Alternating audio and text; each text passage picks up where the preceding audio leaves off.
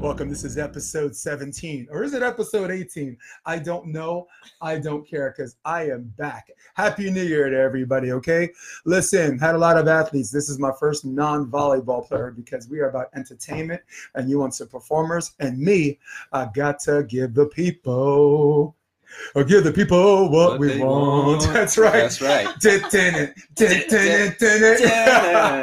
Actor, bad boy, Drew Canan. What's good, baby? It's good, man. How are you? Cool, man. Yeah. Um. Hey, pretty good karaoke night. Every time you get to go to karaoke night, it's a good night. Oh, I love shit, karaoke. man. Oh no! Especially when, match. when our crew comes in. It was a good night Monday. We had everybody in, and that was nice. Except Greg Faulkner. Where's the camera? Greg Faulkner. Charlatan. Okay. Anyway, um, yeah, that was pretty cool. We um tried some. Um, the thing I like about karaoke, like a lot of people who don't go tease it, and they're like, "Oh my god, it's a bunch of bad people. Oh, it's a bad karaoke night," and I'm like. Motherfucker, have you seen, have you come to our spot? Yeah, you can get into some of those places, and there are people that are legitimately good. You're going in, and I like I go in and I enjoy singing for what it is. I think I'm okay, and Yeah. um, and I'll get in there and see somebody get up on stage and just be like, "Yo, I, I, I might have to I might have to take my name off the list after that or something," you know, because it's just it's so awesome watching people get up there and just do their thing. Um, of course, I jump up there because I'm like, nah, I'm I'm gonna jump up there, but um, yeah, man, it's crazy watching some people like coming out of the woodwork that you never even expect too. That's you could, dude, great. you could hear, I don't know, maybe some country ass dude singing Tennessee whiskey. You could a couple of queens go up there singing "It's, it's Raining Men." Uh, um, right? No diggity. I, I, I- what I did like sweet transvestite three weeks ago. Yep. Um, yeah, it's so freaking entertaining, and and I, I just started that off just to break the ice. Uh, Yeah, whatever. And, for and sure. it's my pack, podcast, and I get to do whatever I want. But um, um, I like it because, and you, this is something you may relate to or not, uh, because you're you're um, you're you're balls deep in acting right now and just performing Yep. and this and that. So for me, with volleyball, Mhm. uh, which was my escapism for for such a long time. Um, when your escapism becomes your career, and if it's 24 7 and everybody's into it and all and it's just back and forth and just that all the time some Mhm. people can handle that because they're, they're insane and i was for a while Sure. and some people you need a new escapism so my escapism was was karaoke because um you know my my my my B, i was in the bfa program at marymount manhattan my degree's in acting Yeah. uh, um and yeah that's that's why i enjoyed it and that's why i brought it up What brought what, what brought the uh, on the escapism? What Mm-hmm. did you need? Feel like it was just all the just being that uh through like full on everyday balls deep into it. You just needed that other thing to get away. I think because in your career, there are things that go good in your career and things that go bad. Oh sure. All right. So everybody says you got to handle a good with a bad, and that's and that's cool. But the, my question is, how do I handle a bad? Mm. I go sing karaoke. If it's good all the time, every day, seven days a week, guess what? I Yeah. fuck, fuck karaoke. I'm, I'm here editing a volleyball video. I'm watching. She knows. You know. I'm, I mean, I moved here just to do that. I was uh, Yeah. when I was in New York. I was doing five different things, and uh, evident, eventually just didn't really succeed in any. Yeah. you know because sometimes you, you you- if you're too spread out uh, unless you're good at everything and i was i just wasn't great at everything you know i mean i was i was an ncaa coach um and i've turned lemons into lemonade but i didn't Yeah. win a title. The closest i got was the final four. You know i was a high school coach. Still pretty Uh, good. um, yeah. Yeah so i mean it's still better than most but for for those guys like you and me that are driven hmm um, and you move here and everybody's as, as obsessed as you. Just when you think you fucking met your match you know? The guy who lives next door to you has been doing this since he's nine from playing to, to co- playing college to coaching club Absolutely. an assistant coach ncaa and then you know in the avp or whatever so everybody you kind of met your match and everybody's so fucking insecure sometimes Yeah. the- and you get caught up in this validation game, which I swore I would never do when I got here. And then soon, but sooner or later, you get caught up in it because everybody's like, "No, I'm not interested in that guy. I don't want to hire that guy. I want to hire this guy who I who I know has like half the experience I do." And I'm like, "What the fuck is this problem? I did this for 21 years. I did this for 30." I've and got I'm all like, this I'm like, "Oh." experience. Wait a second. No, but I'm like, guess corner, what? Guess what I just corner. did? But guess what I just did? I was I'm validating myself, and I, and I and I become what I despise. Yeah, So my escapism, karaoke. karaoke. So Which uh, you know, I've heard before in in uh, from a couple different people too that uh, it's it's good to have that too. You know, have that thing that you can get away from uh, everything else and just like be in in a place where you could just let let it all go. And I've heard from other people that um, singing in, is actually a great way to release endorphins. It's a great way to um, just get yourself out of your headspace. Uh, they say that singing actually will help you like decompress and and take take uh, I, I don't know just just just that in, in, its, you- in and of yeah. itself like just to be able to decompress take away that that uh, i want to I, I'm I'm not clinical in any way, but uh, people say like to fight depression and things like singing is a good way to do that. Uh, just because it does, it releases those endorphins. It gets you into a headspace that's not, um, you know, that normal thing because you're literally doing something that you don't you don't walk around doing on a normal basis, which is singing. Well, some people walk Yeah. around singing on a normal basis, I guess Yeah. too. But um, so I always thought that that was really cool. That that was a thing. Uh, and I always found that it when I'm singing, it does it it raises my energy, and then so that was as I kind of got more comfortable singing because karaoke can be scary when you first go in, and you know you see it, and uh, but once you get comfortable with it and start start going, just like anything, you start to settle into it and enjoy it, and Yeah. and that's what I love watching um, other people go through, you know, especially as we go in week after week and see familiar faces or new faces that keep coming back, and you're watching, Yeah. you're like, oh, they're getting better. That's awesome. And we also have great spots that we have a good um, community of people who are very supportive as well, which is why I keep going back too, because I love the people we hang out with uh, while we're there on those those weekdays or weekend days, and uh, and yeah, so it's it's just really great. On top of me feeling awesome when I'm up there singing too. so. No, you definitely echoed the sentiment of the collective people who actually um, go there. Like for a lot of people who don't do karaoke, this is um, the the. There's three cool things about it. Uh, if I can consolidate it, uh, um, the hundred into three. One, I can go there without a friend and have friends there. Mhm. I can go to a new karaoke spot without a friend, sing a song, and everybody's my friend. Yeah, we oh, make friends like there. Um, which leads me to my second point. Um, what you said, uh, uh, and from escapes, escapism to your outlet to just emoting something. The cool thing is, you have something to say. You have something on your mind, and you put it through a song, and everybody gets you. And Mhm. everybody feels you and everybody cheers you on and you can suck. You could be a new song you could be good at it could be your, your go-to song 'cause, right everyone's a go-to song. I ain't got Yeah, i ain't got a go-to song. Just uh, but um um which leads me to my third point which is the most important. Doesn't even matter what the song is. Mm-hmm. doesn't even matter what the song is. It doesn't even matter what the song is you could have broke up with your girlfriend and the song and you can sing fucking truffle butter all right and somebody out in that audience would be like, "Yeah, hmm They're Mhm. like this. he's Okay. been going through it. hmm I could tell. Yeah. Mhm. I hear that. yeah. yeah. No, you're right. You're right because uh, it's what what uh, comes through you. It's uh, it's like uh, I feel like any artist, you know, they could do they can do something that uh, is interpretive for everybody, but it's also for themselves. Uh, and that's it's it's beautiful in that way to be able to put something out uh, that matters just as much to you, but can also mean something to somebody else Yep. uh, and and translate at the same time.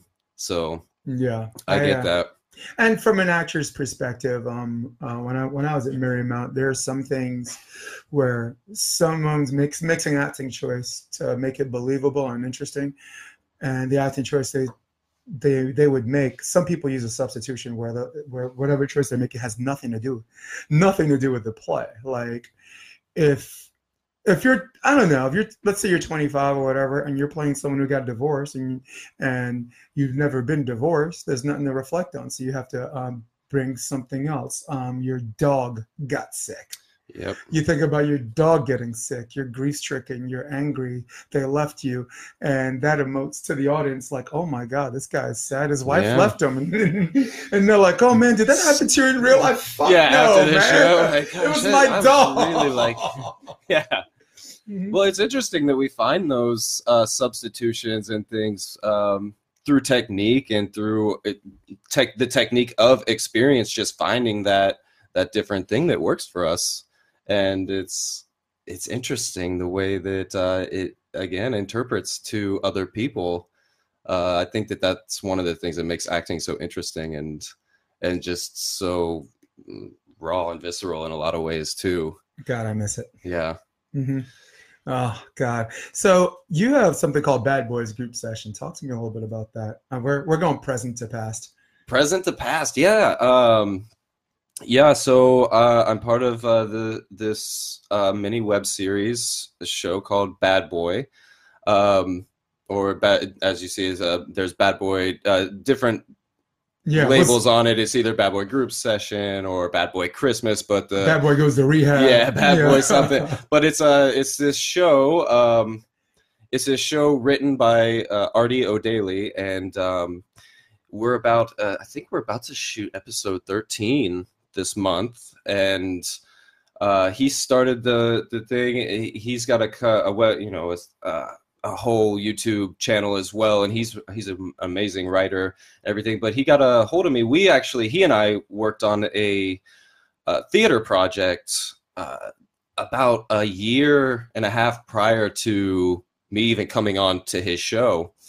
And uh, through that which it, it, it's it's always crazy to me just how connections work and everything and things come back full circle sometimes but you know he and i had a great experience working on that project and then a year and a half later he i get a call from him and he say hey i got this show going on. It's this bad boy show. I got i'm a few episodes in and uh, uh, i have a character that I'd, I'd love for you to you know put on tape to see if you'd be right for. And i said yeah definitely. Um send me over the papers and I'll uh, be happy to do it. So he sent me a little monologue to do and uh, put it on tape for him. And I think I got a got a call from him like a couple hours later, like, "Yo, I'm pretty sure you're about to be in this show."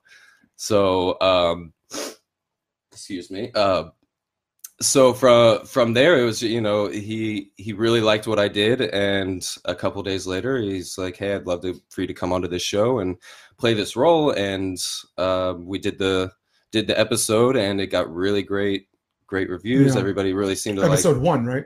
Uh, no, this would have been episode. I think I came on at six or seven. I don't I don't know off the top of my head, uh, but it was uh, the episode that's called "Bad Delivery Boy." So my character comes in. Uh, his name's Jim, and he's this kind of he's this kind of dopey farm boy from Indiana, but he's got this really crazy past where he was kind of given up and, and lost to the woods of Indiana, and he grew up kind of a raised by wolves type And what of was it called character. Uh, his name's Jim, and the episode's Bad Delivery Boy. Bad Delivery Boy. Yeah, so if you you I got go, Miranda queuing it up right now. yeah, so you could go onto his his channel uh, and find that because they're all listed. I and I'm pretty sure it's episode six or seven. Seven. um, yeah. Seven, yes, awesome, lucky number seven. Where is it coming up? Um, but it, it's this character. It's this character right behind it. It's this. This is Jim right here. Is you that know? him? He's this guy. He's just like he's super self confident, but a little dopey uh, as well. This crazy past where he's raised by wolves. Uh, also, like. Are we, are we I didn't order food. Uh, it says this is for Daddy. Scott. Daddy Scott.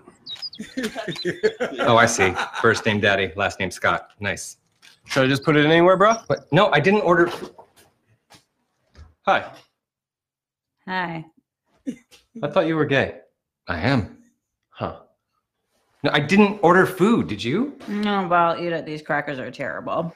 Oh, I see. great writing out Yeah. there. Is this one of those deals where you order food, so I come in and you drop your pants and try to hook up with me? Because if it is, that's cool. Uh, it's not. Oh yeah. All right, that's cool. we go from there. Oh my gosh. That's a good scene. Oh and the yeah. winner goes to. It's so great, and this this first episode was so amazing too because it, it really opened up like a whole new world for Artie. Um, and then afterwards, uh, you know, it's it was one of those things where he's like, I, you know, I feel like I want to bring Jim back, and uh, I started talking to him a little bit about where the story arc was going and everything because uh, I think up until that point there, it was more of a one off. Every episode had a new bad boy coming in, and um, you know he has a great following. The the viewership on there, every it's great supportive like viewership. and- Twenty-seven thousand subscribers. Yeah. I mean, so he- and, and so I started talking to him. I was like, hey, you know, uh, every episode is so great, um, but I, you know, me even watching them before coming on, I'm I'm sitting here wondering where this is going. So do you have a story arc planned? Do you uh, have an idea of where these characters are going? Um, and he told me he did. He just uh, hadn't hadn't quite figured out where you know like how to start that story arc, or at, at least that he wanted to start doing the story arc more. And I was and I just told him I was like, well, hey man, if I could be if I could be part of that story arc in any way, like please, please bring me back because I love the show. I love the writing. Yeah. Uh, it's it's so much fun to do. yeah. And uh, next thing I know, I'm getting the second episode that I'm in, episode eight. Uh, and from there, we filmed now five five episodes, and we're up to getting ready to film what is the 13th in the season and uh, 12th or 13th again. Don't know Okay. off the top of my head, but uh, I'm still going. but still going. So and and yeah, uh, I I just think it's great, and it is the story arcs now bringing characters back that we've seen before, as well as following along with Jim's uh, story arc and uh, and Artie's main character, whose name is Scott. Yep. Uh, his his story arc as well with this Jim character and all the other characters that uh, come on back and come in and play their roles as well. So it's interesting, and and the thing is, is I don't know where it's going either. Every episode is kind of like a new piece of information for me, and it, and it's so funny. And this new one that's coming up is is, to in my opinion, one of the funniest ones. It's got a lot of physical comedy, and I think the viewers are really gonna like it as much as I'm gonna enjoy filming it. So Oh, that's that's great. yeah, Oh man, good good good to, um exciting times. you know? exciting times for sure. Yeah, and and the work you put in and see the fruition and see the appreciation of it. That's that's um Yeah. it's comparable to any almost any profession. I mean, I was talking about volleyball in the beginning, right? So Yeah, you know, well, and you know what's uh, this was one of the first projects that I've been a part of where I had um, where I got to start. You know, I've I've done a lot of things, but uh, a lot of times you go in and let's say you do a commercial or you're doing um, a little short film, you get you get that one chance to get that character, and you know, as as you say. Working in film is a lot different than working on the stage. Whereas Yeah. stage, you have six weeks, you have a long rehearsal period time to sit with that character, build that story arc, get that get that uh, depth to that character. Where sometimes I'll I'll be doing a film project and I'll have three days to prep a character, um, not only for auditions but sometimes for the actual project. Okay, yeah, you're gonna prep the character for the audition. We love it. Cool. We're filming tomorrow. Get your stuff together. And I would- You know, I would love to know the time period where that whole uh, film and like the process and uh, you you preparing this character turned into this lightning in the bottle thing. Um, Right. You know, I was I'm not just an actor. I studied the fuck out of it. So, and if you go back as far as the black and whites, Mhm. like um, I'll give you an example: Key Largo. Yeah. it's uh, Humphrey Bogart, Lauren Bacall, um, oh Brooklyn Girl. Mm. Um, Edward G. Robinson, he won like best supporting actor. He was like Yeah. the best. And, and this basically, and I'm getting somewhere with this, but this basically set the whole premise for good guy, bad guy. You watch Die Hard, you watch like some of these movies oh now. yeah, It was the first. It was like the the um the measuring stick in Mhm. which all of them are compared to. Man, but but everything come- precedes to coming cir- thing, yeah. circling around, they met in um, Bogart's apartment or or Betty's. Uh, um, sorry, Lauren Bacall. Yeah. her name's Betty. in the show. Uh, they met in her apartment, and they didn't get the script last minute. They got the script, and they went and they stayed in that apartment for like two, three weeks, and they rehearsed together, and they did all that together. And it's weird. I wonder when that turned into just here's you know here's your side, you know this is the scene, you know. And I, I guess some directors are like, is it more fresh and it's and it's less it's more organic if you get it last minute? Uh, I don't uh, honestly. I think what it comes down to is we're we're in where back then I think that you had a lot more uh, crossover between directors who knew about theater and theater actors who were making their way over into the film industry uh, because that's kind of how it used to be. It used to be uh, more theater theater based actors that had a great uh, foundation in the theater were coming to the film. Now it's kind of switched where I think a lot more you, you kind of become you become well known, re- renowned uh, as a film actor, and then you could go do theater, uh, which we've seen in a lot of ways um, happening.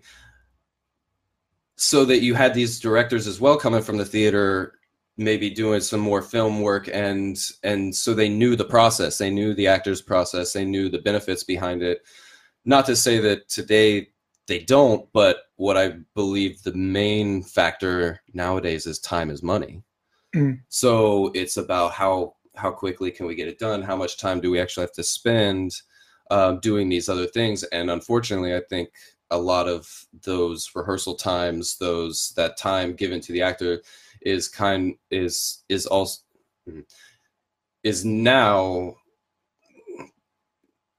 I think uh, kind of thought more of as well. That's stuff that they can do on their own, and Right. stuff Yeah. that which we can. Uh, Well, we've also saying, right? learned it's a technique now. Uh, I I Yeah. can't tell you like I've I've read books about how to how to rehearse when there's no rehearsal time and um, just how to get get that character get everything done so that next week when I film this really important scene, it's going to be as if I've been, uh, uh, you know, I've been living that life my entire. Yeah. Well, the old the old saying is, um, I forget what this guy said, and, and it's somewhat connected to what you just said. They don't pay me to act; I get paid to wait.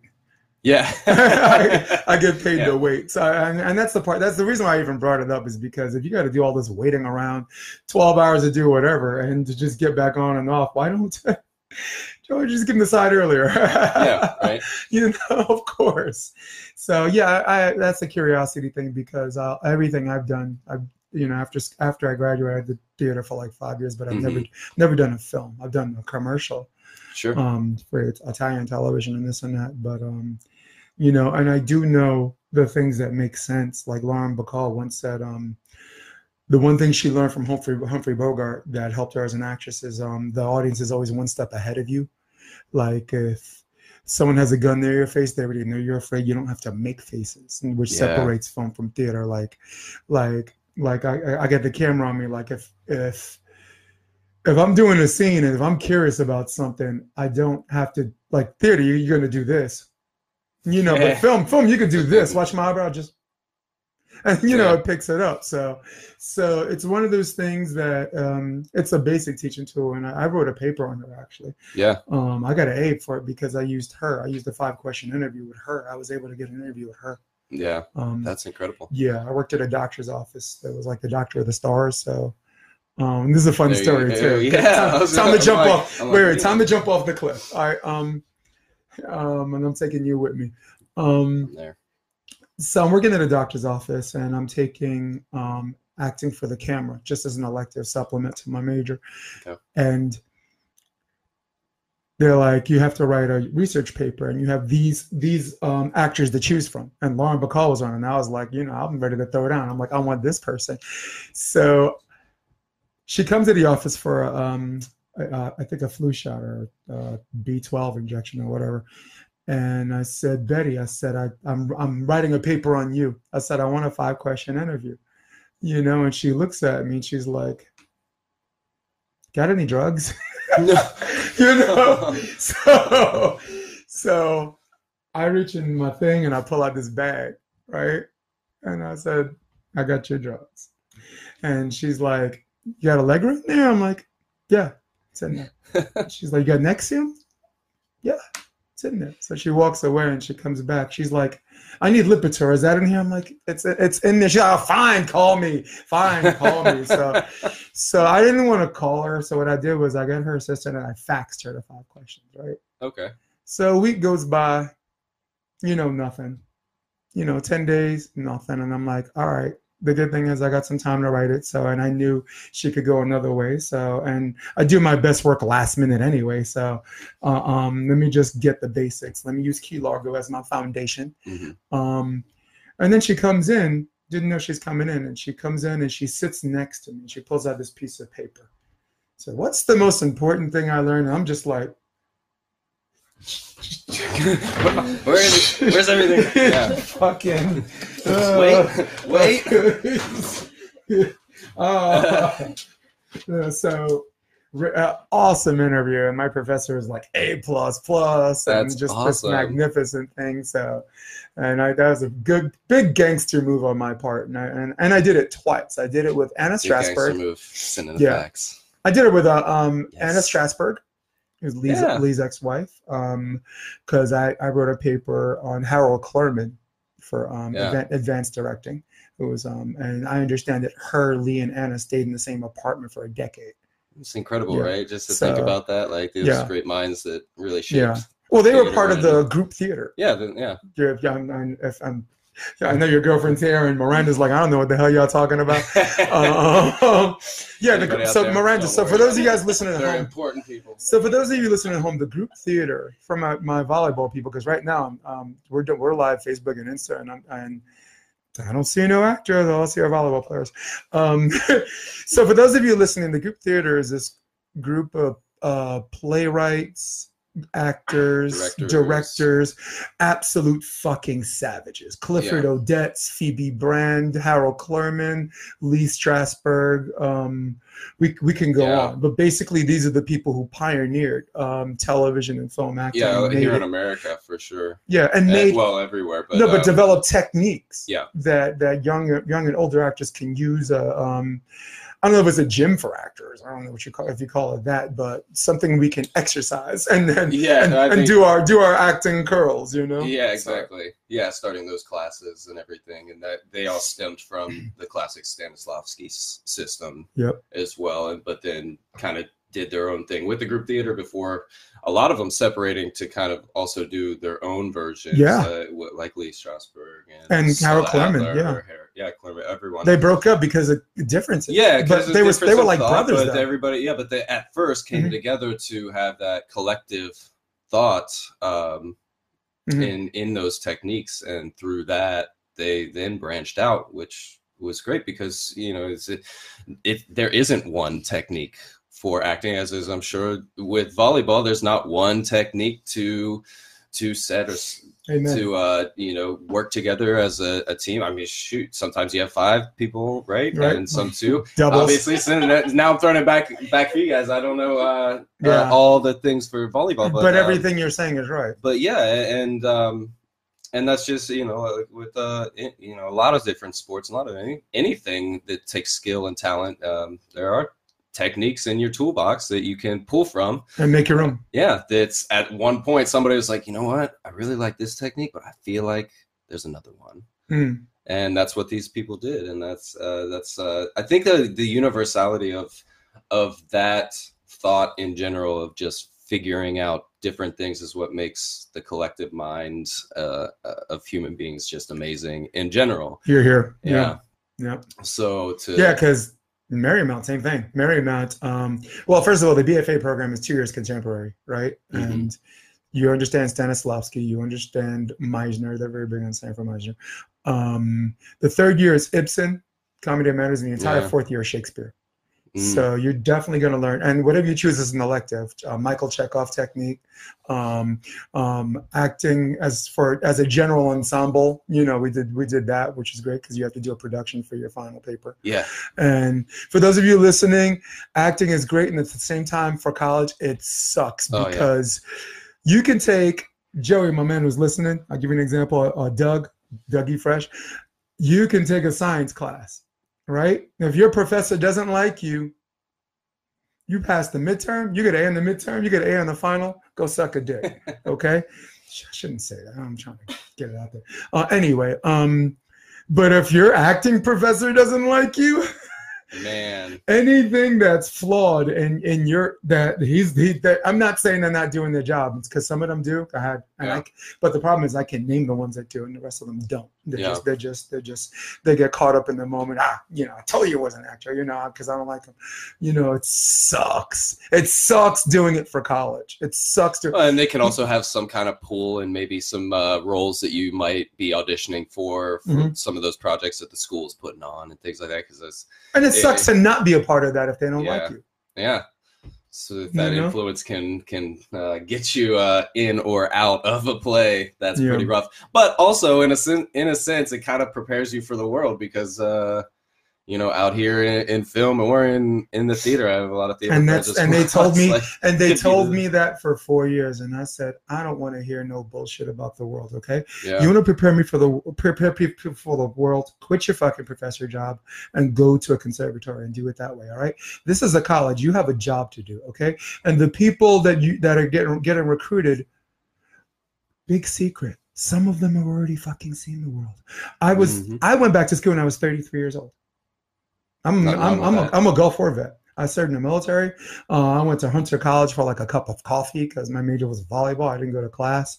I played I played professionally. yes, And by by the time I was 33 years old, and by the time I was I pursued acting, which they loved me. I mean, they don't recruit. Listen, they don't recruit 33 year olds. They recruit 18 year olds. So I thought I felt very privileged to be yeah, part of this fucking reality show. Um, but by the time I got there, I was I already did iron work. I already uh, fixed generators.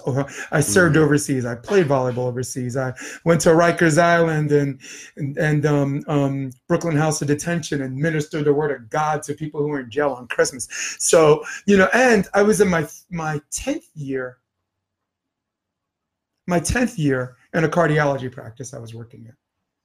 So I don't want to. I mean, yeah, I know, I know. I get. I mean, please save that world. You know, I, I sound like I'm singular, or, or I think I'm special, and I'm not, and I am.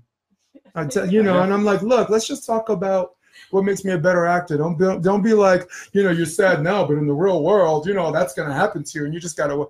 Shut up, dude. yeah. Shut up. I've been homeless. You know, I got kicked out of my house when I was 18. I've, but what real is Yeah. there any in New York City at that? Is there any anything about the real world that you're gonna say that's that this is a lot that where where you're trying to use things outside of acting, the general blanket of disappointment and and conquering your demons and being thick-skinned Mhm. that that I don't already freaking know. You know, with respect, do your job yeah. you know so so i had really good professors and i just had i had one where i'm like damn. You know first day of the, of the class i'm like this one you know. And we look at each other and we say the same thing. We say this one gonna be a problem. You. Yeah. Immediately. Yeah. so um so listen let's i'm sorry i'm just i went off on a tangent. What's no, um what are the more and more interesting uh, people you met in the theater world? Any um fun first fun story that comes to your mind right now In the theater world, no film Uh, theater. film world, film theater world, interesting people. Everybody, man. No, le- legitimately, like everybody's who comes to who who works in this in, in this industry. You know, we're they're all artists. Uh, they're all creative creative minds in in their own way. Whether it's the the the makeup team or the effects team, the the lighting team, to camera, uh, every aspect. Even you know, it's all a, it, it's all a team effort, but individually, everybody is putting their creative aspect into it, and that it, to me is what makes them just so interesting in and of themselves. Um, and why I guess I say everybody is is kind of that that person because I I- I'll be over at the snack bar or something, uh, what we call crafty, and you'll start talking to somebody I, and most of the time I, I try not to be like oh who's this? Who are you? Like what do you do to put them on a level? Because it doesn't matter to me. I'm just like hey how's it going? Having a banana today. Yeah yeah I i'm like having it. an apple. Yeah. And then i'm gonna eat a big handful of cheez its Yeah, Miranda's. Miranda's smiling because you, you said something our last guest said too. oh did i? Yeah, our last guest, uh, Phil Burrow. Um, he's the only guy. To, I remember I tell you he's the only guy to play um, uh, uh, beach volleyball on all seven continents. yeah yeah yeah Yeah, he um, and I complimented him, and I, I get the same sense about you. The same way you talk to a billionaire is the same way you talk to a guy, a homeless guy. Absolutely. You know, it's the same language, and I I I, I pick people out and and. Miranda, Man, you- yeah, I get the same thing. Sorry. Yeah, you got to. And actually, it's I'm I'm happy you said that because that's that is one way that I I try to carry myself because everybody is is just you know at the end of the day we're all people we're all human. So it's like I'm gonna talk to you like a human being whether doesn't matter what what somebody else might perceive you to be on some scale. It doesn't like there's no scale to me. It's just like hey how's it going? We're both at the snack bar having some coffee. That's it. let's Yeah. talk. While we have a break in between work as you say as i'm waiting 30 minutes to do a three second shot that's going to Yeah. be cut into the you know whatever the show is or project that i'm doing Yep. so that's uh yeah it's to me like that's why i say every everybody's special because it's Yeah. it, it, it truly is that It is. Um, my first year professor told me, um, your reputation starts the day you you you be an act, you become an actor because it's such a small world. Like, like if you're a di- you're you're an idiot or like a I don't know. I was gonna say dick, whatever. and I since I already said it. Um, if you're a dick in college, Mhm. soon the person you're in acting class with might be a casting director someday. They might be a producer. They might be a director. And it's such a small. I mean, people think it's such a big world because there's so many of us, but there's only so many of us because we put ourselves in a bubble where we think everybody is, which is very synonymous with volleyball and these zip codes. Okay If you only grew up here, volleyball is the number one sport in America.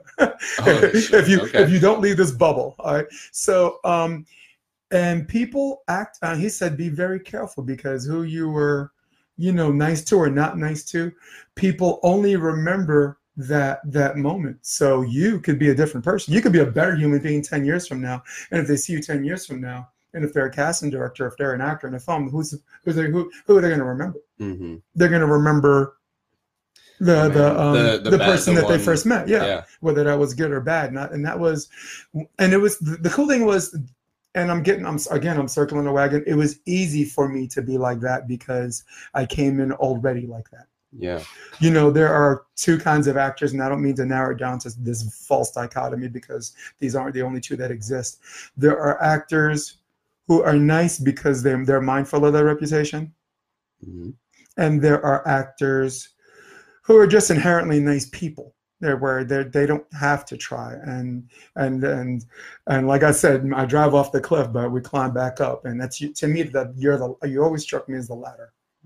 You know so, Yeah. um, which is why i was like i gotta have i gotta have this dude on my podcast but nice just because not because i feel like i have to be. Right. Yeah. Yeah there's a forced attrition thing. I appreciate yeah that. like listen. And we well and we talked you know Yeah. we, we've gotten to know each other week in uh, week out at, at you know the karaoke spots and i'm really excited. It's cool how we've both progressed and uh gotten to know each other more and more and i that that's the type of people that i also try and and just gravitate to.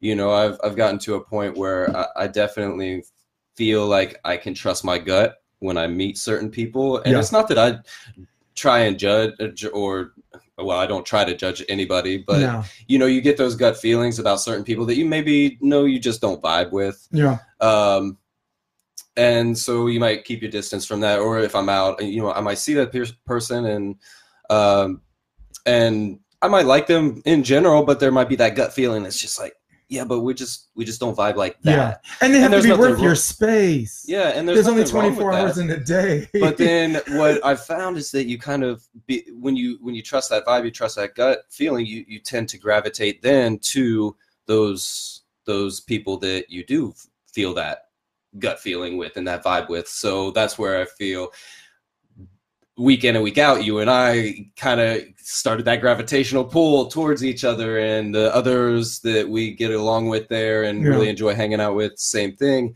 And now look what it's come to here. You know, yeah well, it pays, weeks, pays to have boom. this pays to have this extrovert here, man. She's always about the meeting of the minds, isn't she? Oh yes. We're talking about his, his his girlfriend, who's a, also a, a, very good performer. Um, Mm-hmm.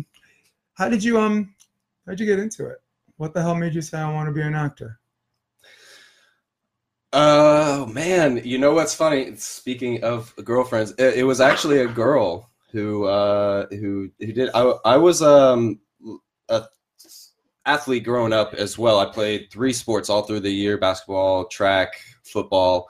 Um, and I was always active. Uh, but that's what I did all through high school. Um, I was an athlete, and then went to college. Didn't have a major in mind. Didn't have anything. I was playing football. Right. So after that first year, I um, I was just taking core classes, 101 classes, whatever, and um, I had to take uh, you know an arts class, something either music or theater or whatever. So and I chose a theater 101 class. Well, the head of the theater department taught that class, and he was just a really cool guy that made it fun. Um, but w- but outside of the classroom, what we had to do was actual hands-on uh, experience work with the theater. We had to clock something like 30 hours or something, where we're either going to see shows or we could do it all by working there. This, is, which is a funny thing, because later on I found out, oh, this is how you got free work from people, like free labor.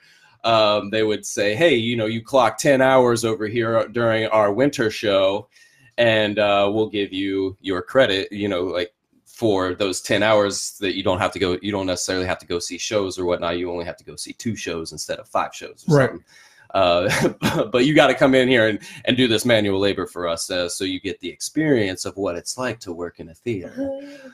So I was like, yeah, I'm gonna do that because I'm gonna just get that 10 hours out of the way. That way I can uh, I can ensure my C in the class, my my average, There you go. so that I could pass and get this credit. Um, but what ended up happening was I, I went in and I worked and I actually ended up building sets for this uh, Christmas show and then helping with the load in, load out while it actually went up. Uh, and I loved it, man. I loved it. I, it. I was all of a sudden thrust into this world where I was behind the scenes. I wasn't even on stage at this point. I was just behind the scenes watching these performers get out there and this team of people behind and on stage coming together to create this amazing thing. And then, of course, I went and saw the show itself. And it was just a Christmas uh, show where, with Christmas songs and whatnot. But I'm sitting there watching all of it come together. And it just, to me, it, that was one moment where I was like, wow, this is something special. And then on top of working there, I also went uh, to see a couple shows. And I actually remember, and this actually uh, current because the first show I went and saw was um, Little Women, which Yeah. just came out uh, Yeah. on film and beautifully Yeah. done. You on- see, you see the, the one of the original films of Jude Law, or something, something like I that. had I, I will say I haven't seen one of the original films, but this but this last yeah that's what I, I told Liz that I was like yeah I haven't seen it. She's like you what? Um, good actor. I just I, I may not be the best versed in all the history of acting. Can't see them all. But there's a lot of stuff out there. Um, but uh, I saw Little Women on stage, and man, it moved me to tears. And this feeling that I got by the end of this, by the end of this musical, I, I was sitting there thinking to myself, "Wow, like this is how this can make me feel. Like how amazing would it be to make other people feel that way?" And that was the first moment where I was like, "This could be something I could be into." And then around the same time, uh, working uh, in the in the thing, I also had met a girl who was in the theater program as well. So I, I was um, kind of trying to, you know, ego my way uh, and machismo my way into her good graces. Uh, that by I think the start of my sophomore year, I, I came back from summer summer break, and I was like, hey. I'm gonna, How you doing? I'm gonna, I'm gonna uh, be part of the theater program. What you think about that?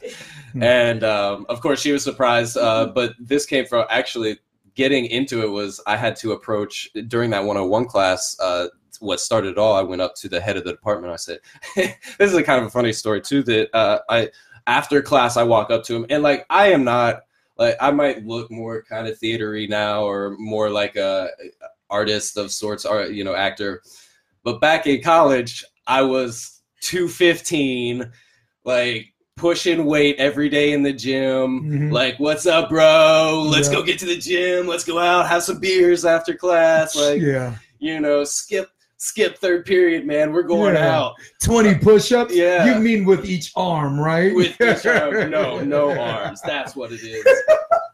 Exactly. Figure it out.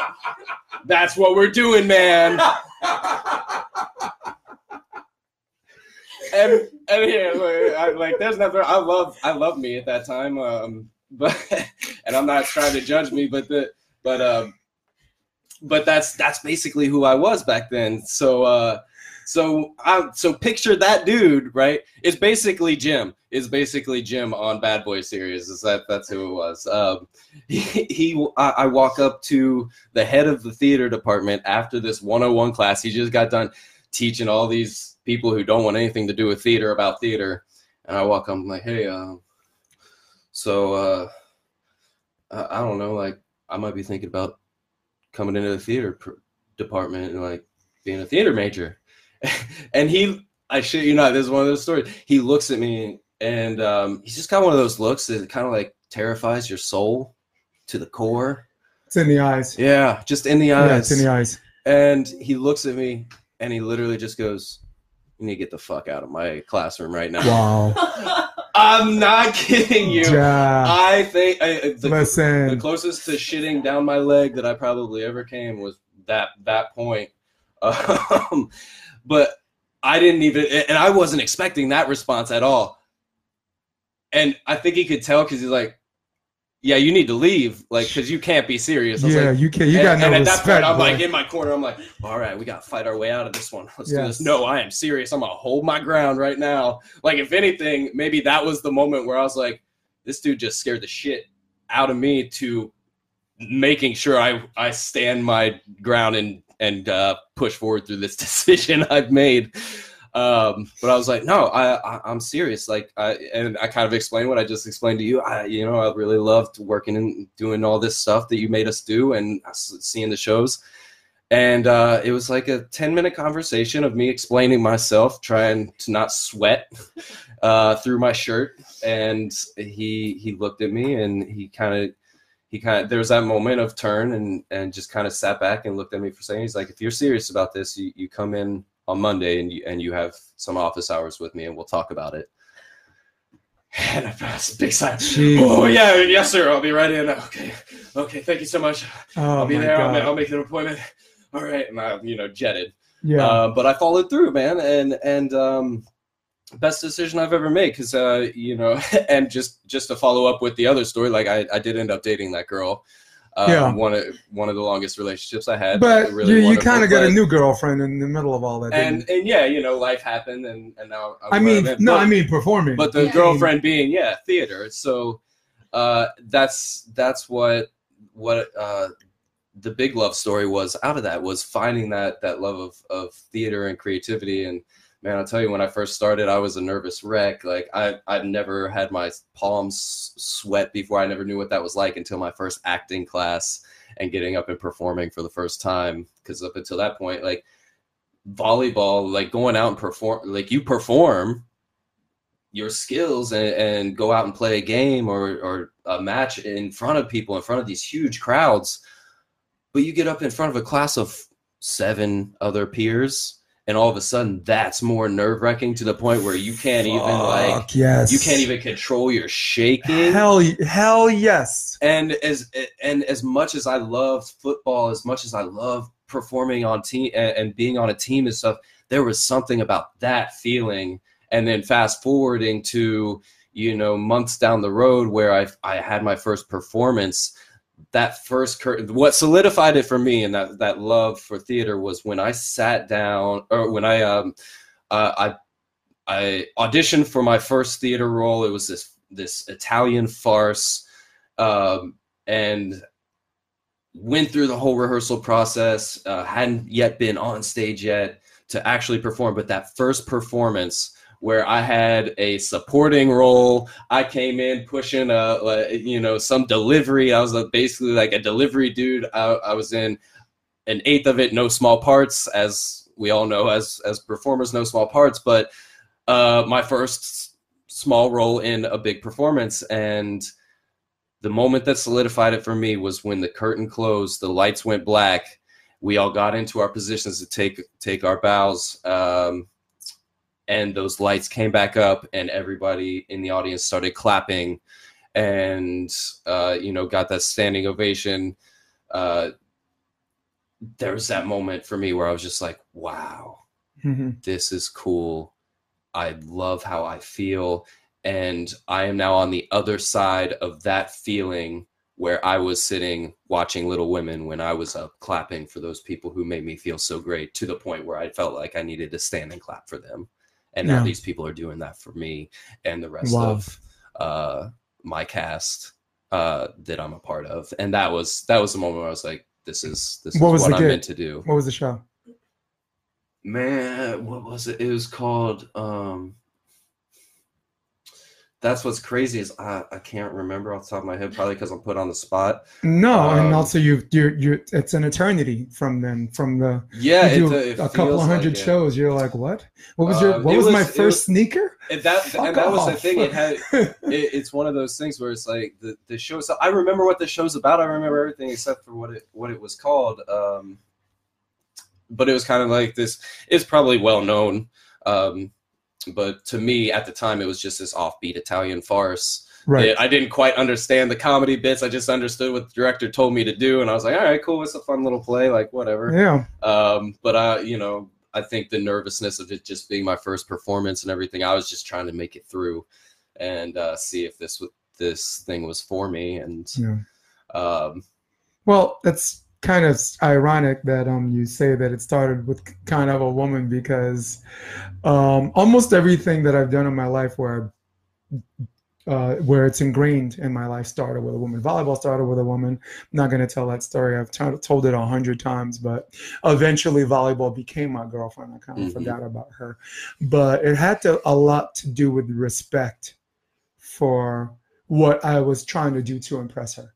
Like it looked Sure. easy enough, and then you get in there and it's not easy, and you're like, and then people are looking at you like, get the fuck out, and then you're like, all right, let me, let me, you know, no way, this is embarrassing. Now I got to, and no, I got a point to prove, and now you, you, you know, the girl leaves, she's already, she's like, you, dude, you already got a girlfriend, bye, you know. Um, so that's where volleyball and um theater come in common. Yeah. Uh, one, um, just as a side note, like um, the volleyball thing, when I get on the court and there's a whole bunch of people watching when I played in Germany, um, home game, you know, um, everyone in the city of Darmstadt just chilling. I'm like, just, I wish someone would hit me in the, the fucking face with the ball. Just hit me in the face. I wish I'm playing defense and like, you know, someone hitting the ball just hits me in the face. If I get six pack, then good. Because if I get hit in the face, I don't have to worry about getting hit in the face. Yeah. and then I can just play fucking volleyball. Yeah. You know? So, um, but that's the, from the, uh, uh, um, the volleyball perspective. From the theater perspective, I was working in his doctor's office and I can run lines like uh, from beginning to end. I could do accents. I, um, one of my gifts was I adapt sounds. So I'm Mhm. from Flatbush, Brooklyn, and you they want to know what a Jamaican guy sounds like or a Trini. You know, hey, listen, you gotta get them fucking cats speeded, all right? Oh, the cat, shit. the cat singing by my door, right? I go, I chase away, I chase away the cat. I go back to bed, like back, the cat come back again. So, right? If he got money for Where are fucking we? video games, he could get his fucking cat snipped. So, so um, that's awesome. so it was one of those things where everyone's like, "Why aren't you? Why are you here?" My boss is like, "Dude, please do something with yourself." You know, um, I'll- we can get into him in private or, or on the next podcast, um, because he's famous too. He was in A Beautiful Mind, and he was in Man on the Moon as himself, Oh, Dr. Rosenfeld. He was um, Yeah. you know, um, Okay. So I go to Marymount because Marymount is a block away from where I'm working in a cardiology practice Mhm. and I take a class, non-matric, um, acting for non-majors, just to see if I like it, and I fucking love it. And I run into this girl at, at um, the bookstore because I'm buying books, and she's she's a theater major at college, so she sees me buying all these acting books, and she's like, "Are you in the program?" I'm like, "AA, Alcohol's Anonymous." Wait, wait, where am I? I What- thought I was what one place. program? Now I think I'm So- somewhere else. Hold So on. um, she's like, look, you know, she, we ends up spending some time together, and she helps me with my monologue. I end up getting an A for the class, and I'm like, I think I want to do acting. And then you know, like some one of her friends are like, you know, you got to audition. I'm like, oh, audition, no problem. And they're just like, this dude doesn't know what the hell he's talking about. What do you mean, no problem? So she helped me prepare my audition for the theater program, Mhm. and I selected BA. There's because there's two ways in. There's B, BFA, which is two years contemporary, you know, um, Mhm. and Ibsen comedy manners, and your entire Shakespeare is, is your entire senior year is Shakespeare. Or there's the BA program with a uh, concentration in theater performance, yeah. which is two and a half years contemporary And then you pick whatever you want. You want to do Shakespeare, you do Shakespeare for you. You want to do film, and I'm like, yeah, I want to do that. And the thing that divides them is during the academic year, the BA program you can do professional work, and the BFA you can't. Oh, which is So- crazy. So I checked off BA because it was just more flexible. I'm a returning adult student. I'm a little- a little bit older. I'm maybe, you know, I'm, I'm not trying to be part of some clique, you know, or, or maybe I am. So I um, go in, and the first part of, of the whatever, like I look at people auditioning for dance because they have a BFA in dance. Girl comes out crying, mother's hugging her, or whatever oh gosh. uh, um, musical theater, musical theater. You know, the professor comes out. I can't take it anymore. The first ten people. This is just ridiculous. This is rubbish. I'm coming back, and I'm just like, What the fuck did I get myself into? And this isn't even the theater audition. This is just because the, the, a lot of people were doing, were trying to do the trifecta. Some were trying to do a combination Sure. like you know like the BA program and then their minors musical theater. And I'm like what the fuck yo? And then I'll never forget the professor. Her name is Elizabeth Swain. She got everybody relaxed. Just I just want everybody to tell me why you got an act or why you want to be an actor. And that chilled me out because I was in the bathroom just throwing water on my face trying to trying to Eminem myself you know? Right like remember 8 Mile? What the fuck yo?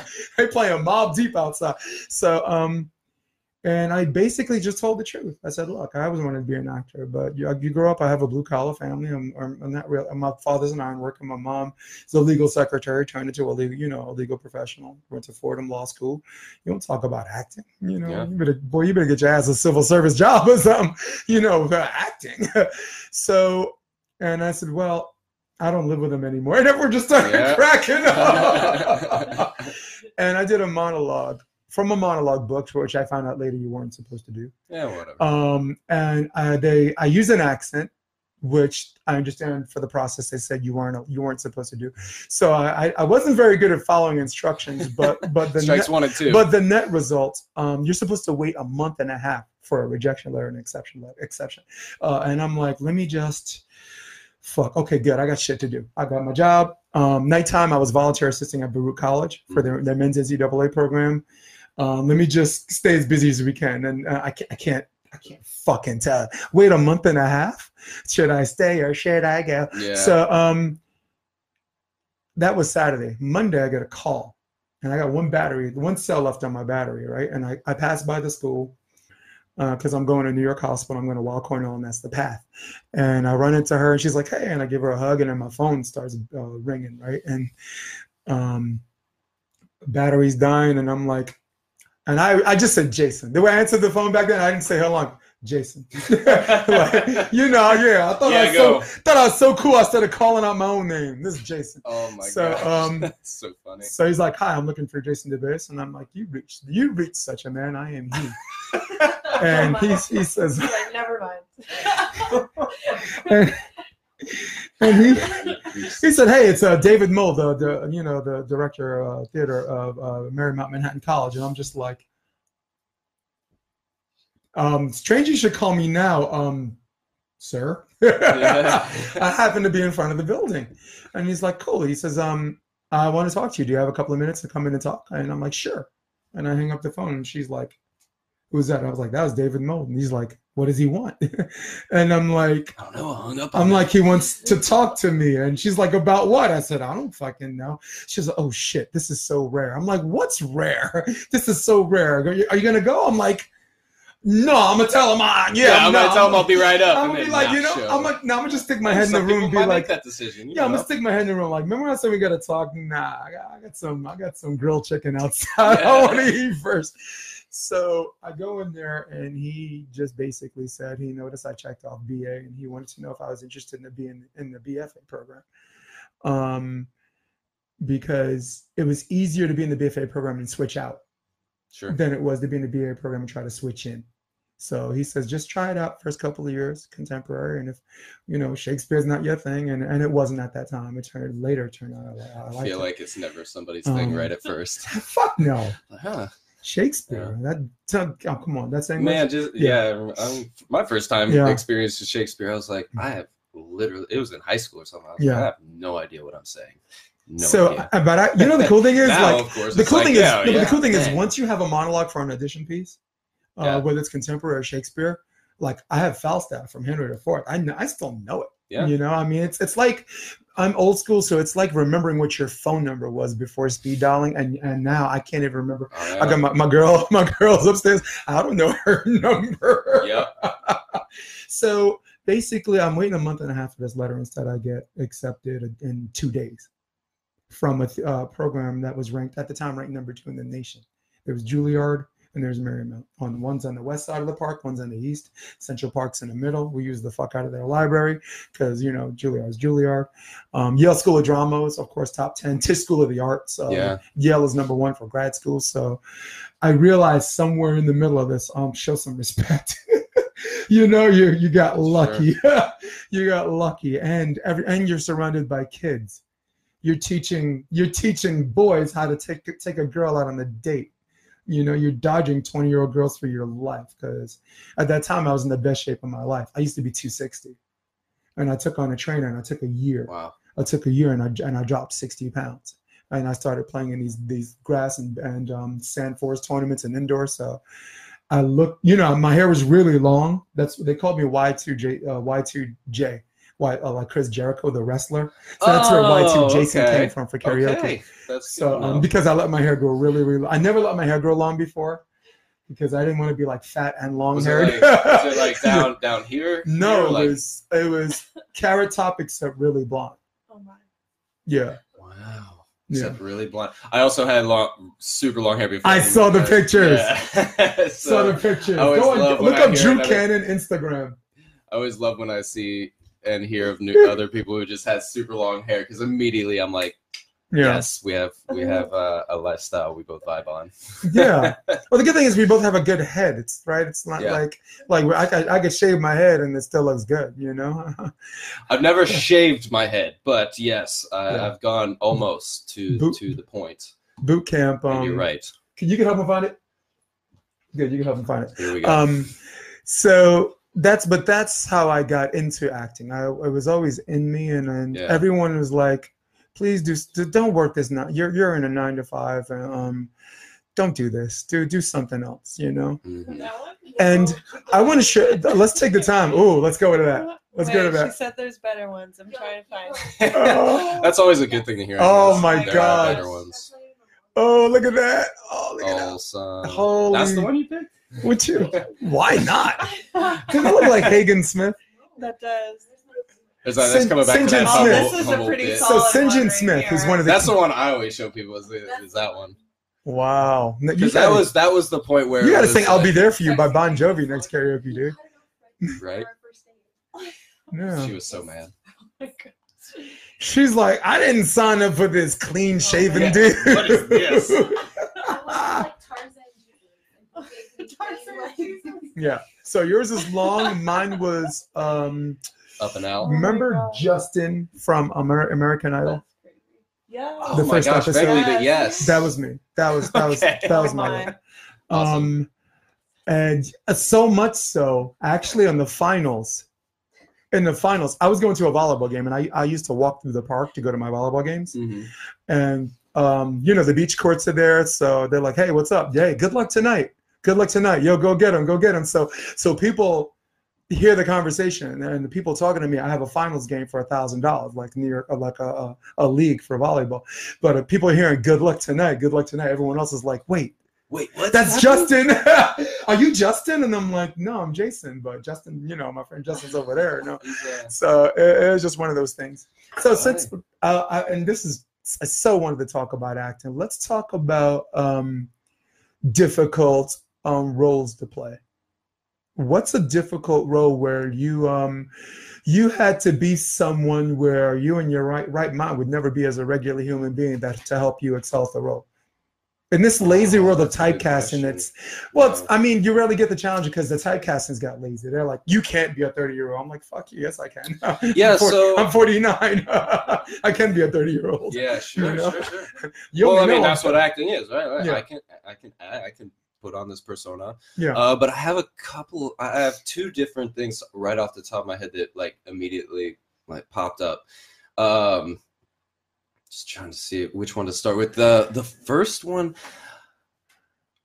it's Uh, I think like the there's that that immediate one that popped in my head was like, of course, uh, it's it's hard for me. it- It's it's hard to put on a role of some somebody that maybe you've never done before because then there's a lot of imaginative, uh, creative work that has to come into it. Like if like I've never been, uh, I've never lived in Antarctica as uh as like as a like a ice trucker or anything like that. So if I'm getting a role and I got to live in Antarctica as an ice trucker there's some research that I have to do and there's some imagination work that I have to do, especially like let's say I live in tropical climate and I don't like the cold uh, or never have been cold before to those those sub degree temperatures. Like, okay, well, if I don't know what that is, how, how can I find, as we were talking at the you know very beginning, those substitutions that can get me to that place to to accurately depict the uh, these things.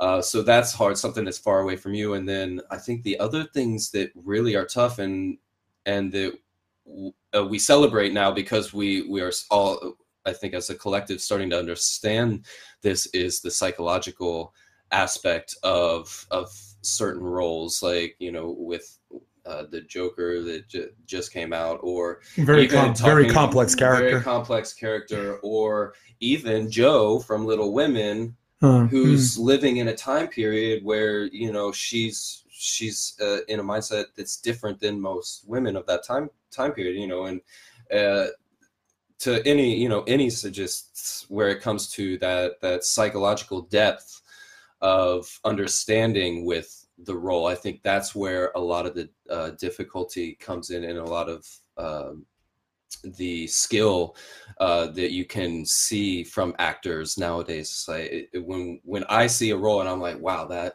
that that was really good, uh, and I love that performance. Usually, it's because that role I'm watching the psychological aspect, not oh man, he blinked at this point and that was perfect, or you know they cried at that one moment. It's not.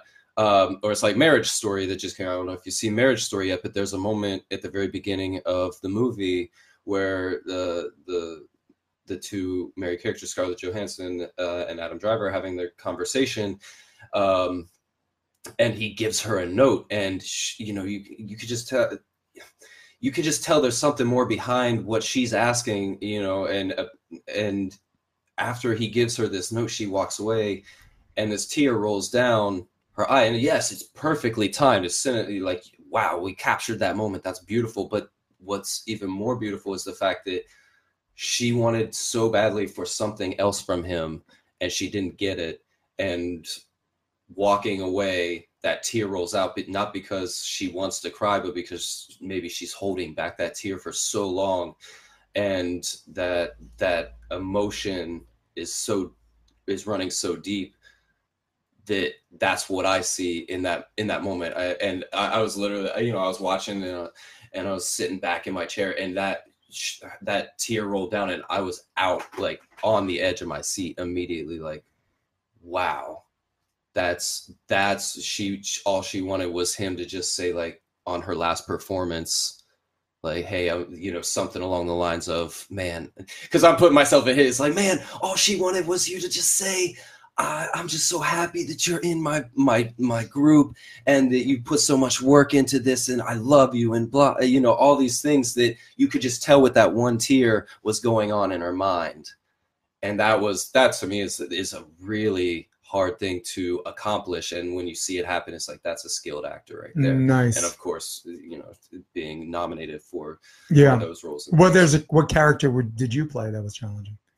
um so uh, challenging thing well so i'll get i guess i, I can because i do have one other thing as far as like other roles that i think are just very tough and they all do kind of they all do like these are all different roles over time that i've been i've been challenged to do. Um off the top of my head uh i think it, and we've touched on shakespeare here and there. I think um hamlet is probably that role for me. It's it's one of m- I, I actually do love Shakespeare, and not only because of the beauty and the language and the poetry, uh, but because of the the human aspect of this and and the and specifically Hamlet. I think Hamlet is a very um, is a very detailed and in-depth analysis of what it is to be human on on a lot of levels through all of his characters, but through Hamlet uh, in in the most ways. Um, and you know that's one of the reasons I think it's been done so many times. And I have a sh- small small tangent is I have actually done Hamlet, but kind of like you were saying earlier, you kind of have those things with different uh, with different uh, teachers and professors in college and college. Uh, my senior year, we were doing Hamlet, and I was just like, dude. I, and it Um, was the senior. BA program. I'm the senior BA dude. This is it. This is I'm getting it. you jumped we everyone's fucking hoops. Yeah. oh my gosh i was like i'm a sh- you know like not that i'm a shoe in but like i should like this is a natural thing for me to like get as my senior it would be like a senior capstone type thing um the that's the thing that i would like go off and be like yeah dude i was i, I did hamlet like Yeah. i that was my study uh for my senior thing like that's what i did and um we had this uh young you know like i'm 20 22 at the time and we had this uh newer uh, staff member who came on as a as an acting as one of the uh, teachers for acting and Like an adjunct or faculty or? Yeah fa- yeah he was a new faculty member and um, Okay. he came on and he's like uh, he was in his 30s at the time and whatnot and uh, we're doing this and it, over the summer so we auditioned the the um like the year before and then we have kind of summer break and then we get uh, we get cast for a lot of the shows coming up in the fall and that was the fall show Oh, so i had all summer to like kind but of there was a senior showcase. and of course yeah so Yeah. well it, we put on the show the ba program we put on the show Oh, okay. but you got cast in the roles Right. and you know it could be and so as kind of as you are level wise like i had worked my way up i had paid my dues it's like okay senior year this is it i'm gonna get this role like Mm, because it's one of the biggest roles of the it's not going to be the only role i do but this is the one that i want and it, i naturally fall into right. so uh waiting all summer to get this casting and and I know I'm in. They're like, yeah, you're in. And I'm like, "Pfft, I'm in on the role. Like, cool. That means I'm Hamlet, right? yeah, that means I'm Hamlet. Awesome. This is gonna be rad. And they come to find out the faculty member is cast as Hamlet because apparently the role was too the way they described it is that they wanted him to play the role so that he could sh- kind of teach and be in it at the same time and like we could learn through watching and being a part of it and acting with him like a, as a professional actor and all of this other stuff that I was it, I was just like okay okay. Mm, and the kicker that I think is hilarious is I played King Claudius Get his out. stepdad Yeah. So Oh, I, at a 22-year-old college student am playing the father of 20 plus years to Mm. this 30 30 something uh, year old faculty member and it was just one of those things, like I, I ended up growing my beard out which was not as great as uh, as you saw in the little clip earlier you know i can grow out a, a decent beard now but back then it was like it took me three months to grow out something that like No. resembled a beard Dude, you can do Thor. I mean, right well now look- yeah look sure behind you. no problem but back back uh back then it was like it was really tough so um but anyway since that time uh, that was my little tangent story um uh I, i've had that thing with with a faculty member as well but i I've, I've always just been infatuated with hamlet specifically through shakespeare and and um and that's that's uh that depth of the character and what it not only the character itself but i think the character actually is it's bigger hamlet is bigger than hamlet throughout the entire show the things that he's talking about yes he's he's uh he's a scholar he is all these things he's been to university and he, he obviously is a is a very uh good thinker at the time which is also you know from what we know probably just an extension of what shakespeare was Right. so you're sitting here thinking, if you think of it that way, you're thinking Hamlet is an extension of Shakespeare, which is an extension of all these other great minds that Shakespeare knows. What more can it be than an than uh, an overarch of what it is to be, you know, a, a human or at least a, a, a man at that time period and and in general. like the the thoughts and uh, mindsets of of humanity in general. Right. So, and I And he was so many things. So And- it is a challenge yeah. to play, right? He's a soldier. He was a student. Um, absolutely and in his you know the the beauty of of all there's so many different great quotes and great monologues in that in that play but still the one that we continue to come back to and the one that i is, was engrossed with was is the to be or not to be speech yeah, it's a to hook. die or not to die it's a hook it's a Yeah. it's a i mean we think at who at what point has not thought about death Yeah, and whether or not to to do it and in the way that he does it you know you break down you break through the constraints of what the language is you know at first as we say you know maybe somebody who's never seen shakespeare looks at it and i have no idea what you're talking about. But then somebody come in and say well this is what he's talking about and this is what he's saying. And all of a sudden you're like oh no, oh yeah i've thought about that yeah, before. no doubt. yeah it's just in a different it's just in a different style of language. Um but man just to be able to contemplate life and death and in the way that he does only to then by the end of the monologue say yeah but you know what there's now i've got to move on to the next point in life which is Yeah. what we do right we have these grand great thoughts as humans uh, or these great ideas and we're sitting there contemplating them and then all of a sudden you know it's like oh shit i gotta go i gotta go pick up my kid or i gotta go i gotta go uh i gotta go get coffee uh, you know we all of a sudden our mind takes over from from something uh, and we're Yeah. on to the next thing or or it's time for a meeting or oh gotta go to the podcast now you know Yeah. something like that um Uh, yeah, and and Shakespeare and psychology and just the human condition and like uh, is so intriguing in a sense that it's timeless. Like somewhere a couple of thousand years ago, that what we're thinking about and what you went through, and it's like okay, on to the next one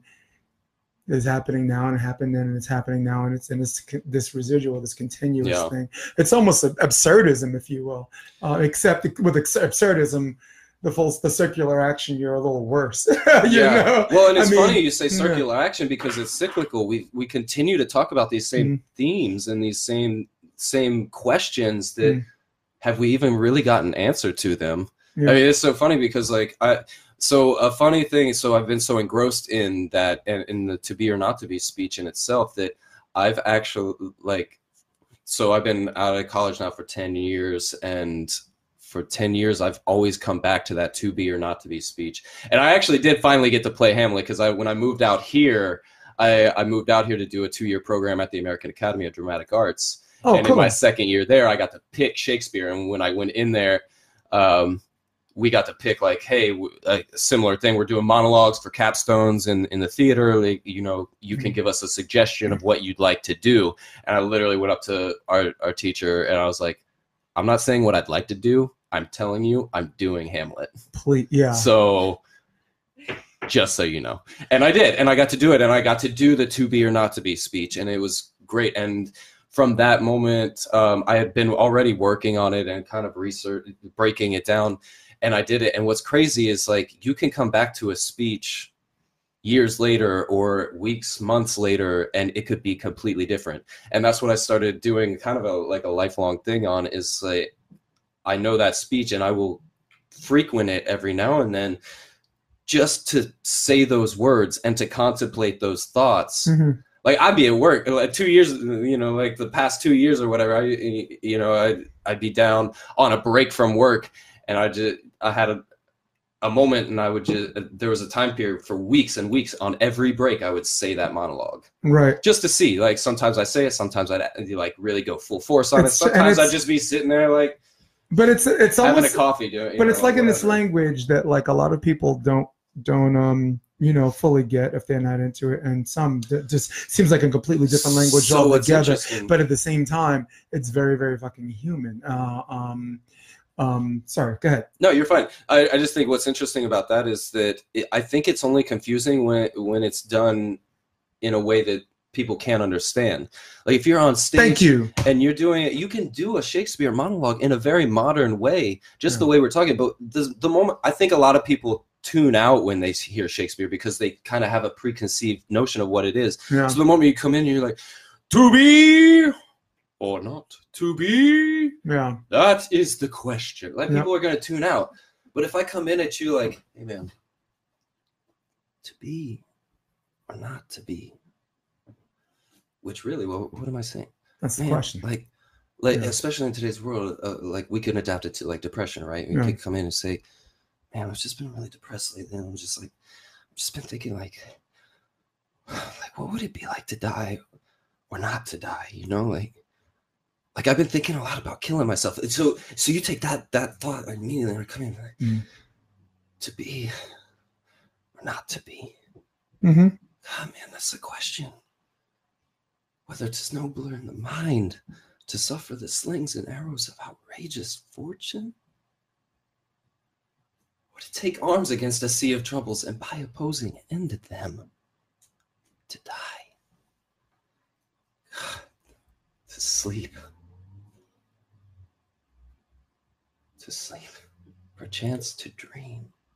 Aye, there's the rub Yeah. So you know like no, but- immediately like you Yeah. might not and those listening like they might not know what i was really saying but there's some there's some words in there and maybe with the emotion behind it you can hear and that's what i love about film too because you like we're on you could see me on film here so if if you were watching like maybe you saw that moment where i clicked it because i really did like even i started feeling the emotion that's why i just kept going with mm-hmm. it um where i can whisper and Mhm. just with the smallest as you said the smallest little motion of the eye or the eyebrow you can emote so much through film and that's one reason i think because I- I because that's what the switched camera over. catches. And 'Cause that's, what the it camera the camera. Oh, the only thing the camera cares about is what it's pointing at. Mhm. Um, getting back to what I was going to say, and, Yeah. and um, echoing what you're saying, I think the better that it is performed, the the better the the more interested people are in. Uh, the the first Shakespeare performance I've ever seen was actually just the movie Mel Gibson Hamlet, but beyond that, Mhm. saw Twelfth Night, saw The Tempest. You know, I'm neck deep in it yeah and now I'm doing fucking monologues in it. So whether you are doing a moment to moment thing, which for the, for the people watching this, he, he did a really really good job with that.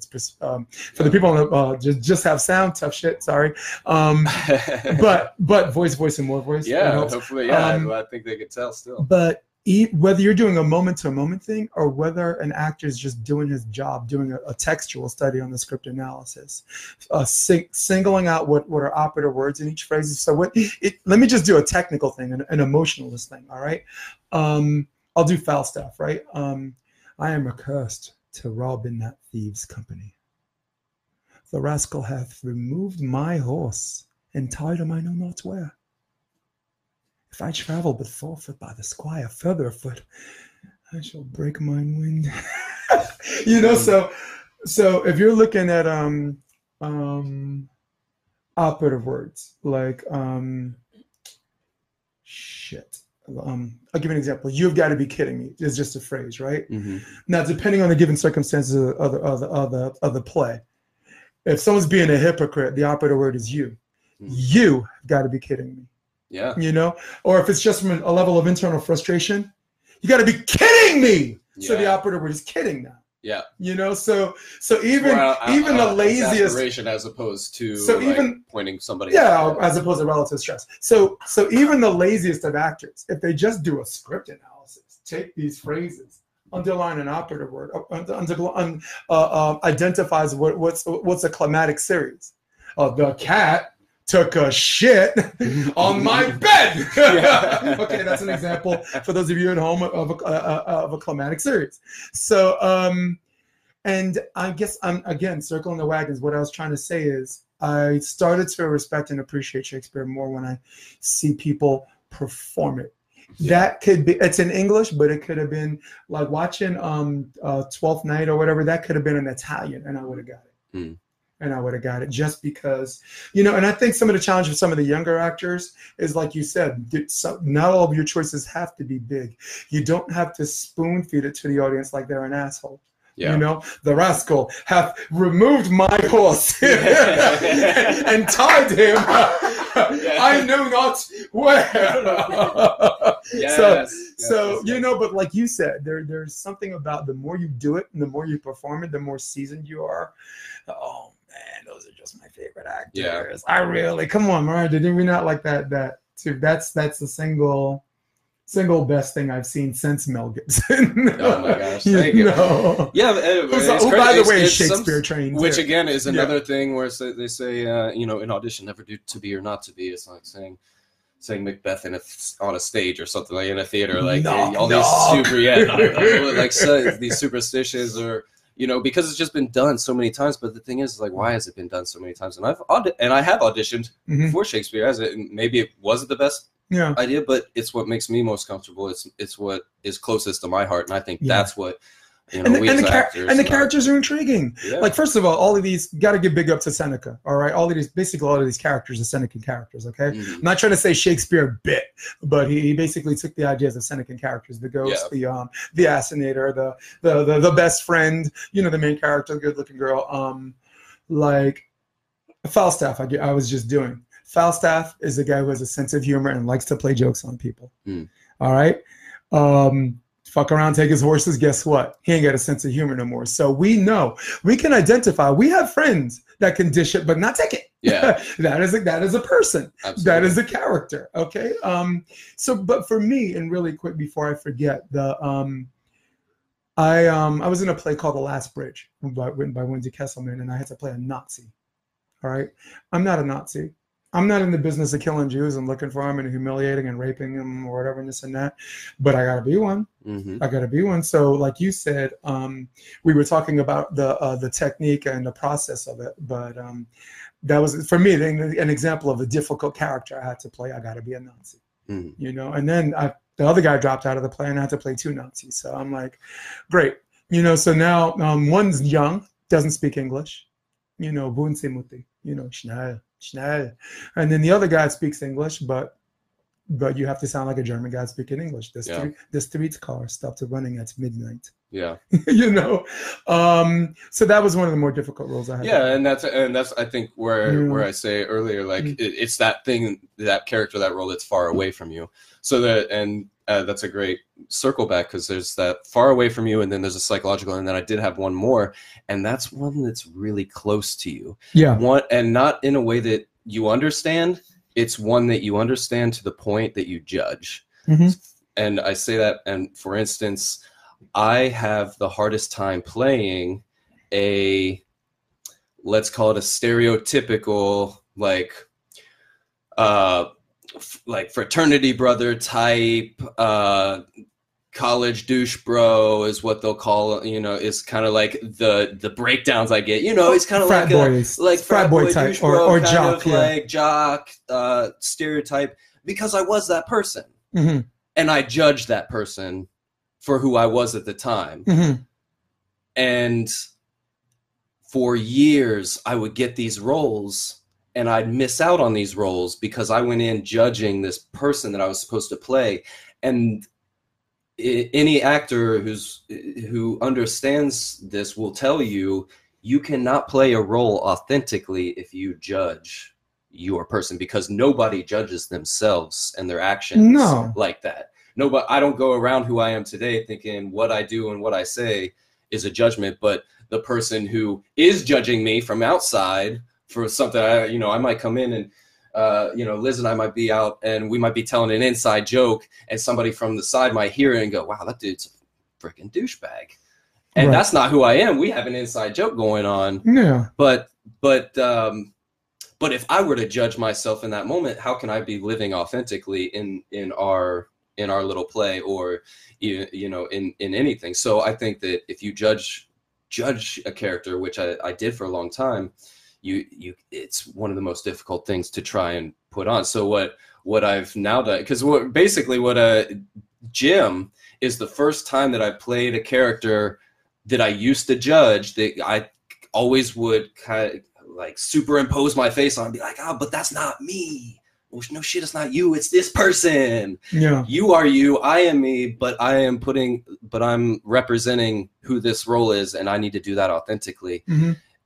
Without judgment. And when I, I guess when I flip that mindset in that way, it not only helped me in general, like with my own with my own self, um, uh, and and my own self judgment, but uh, with the way I saw the world, the way I saw other people, and it, I mean, I think it helped me become a better person in general. Uh, walking through life going you know if i might hear something from somebody like oh instead of thinking oh man she's being real real uh mean person real, real bitch right now like maybe that's not it. And now i might say or, or at least think to myself i wonder what's happening in her life right now that's making her act that way. Yeah. like man maybe she's having a real bad day or maybe she is like that. I don't know. But Yeah. it's not my place to judge that person's actions.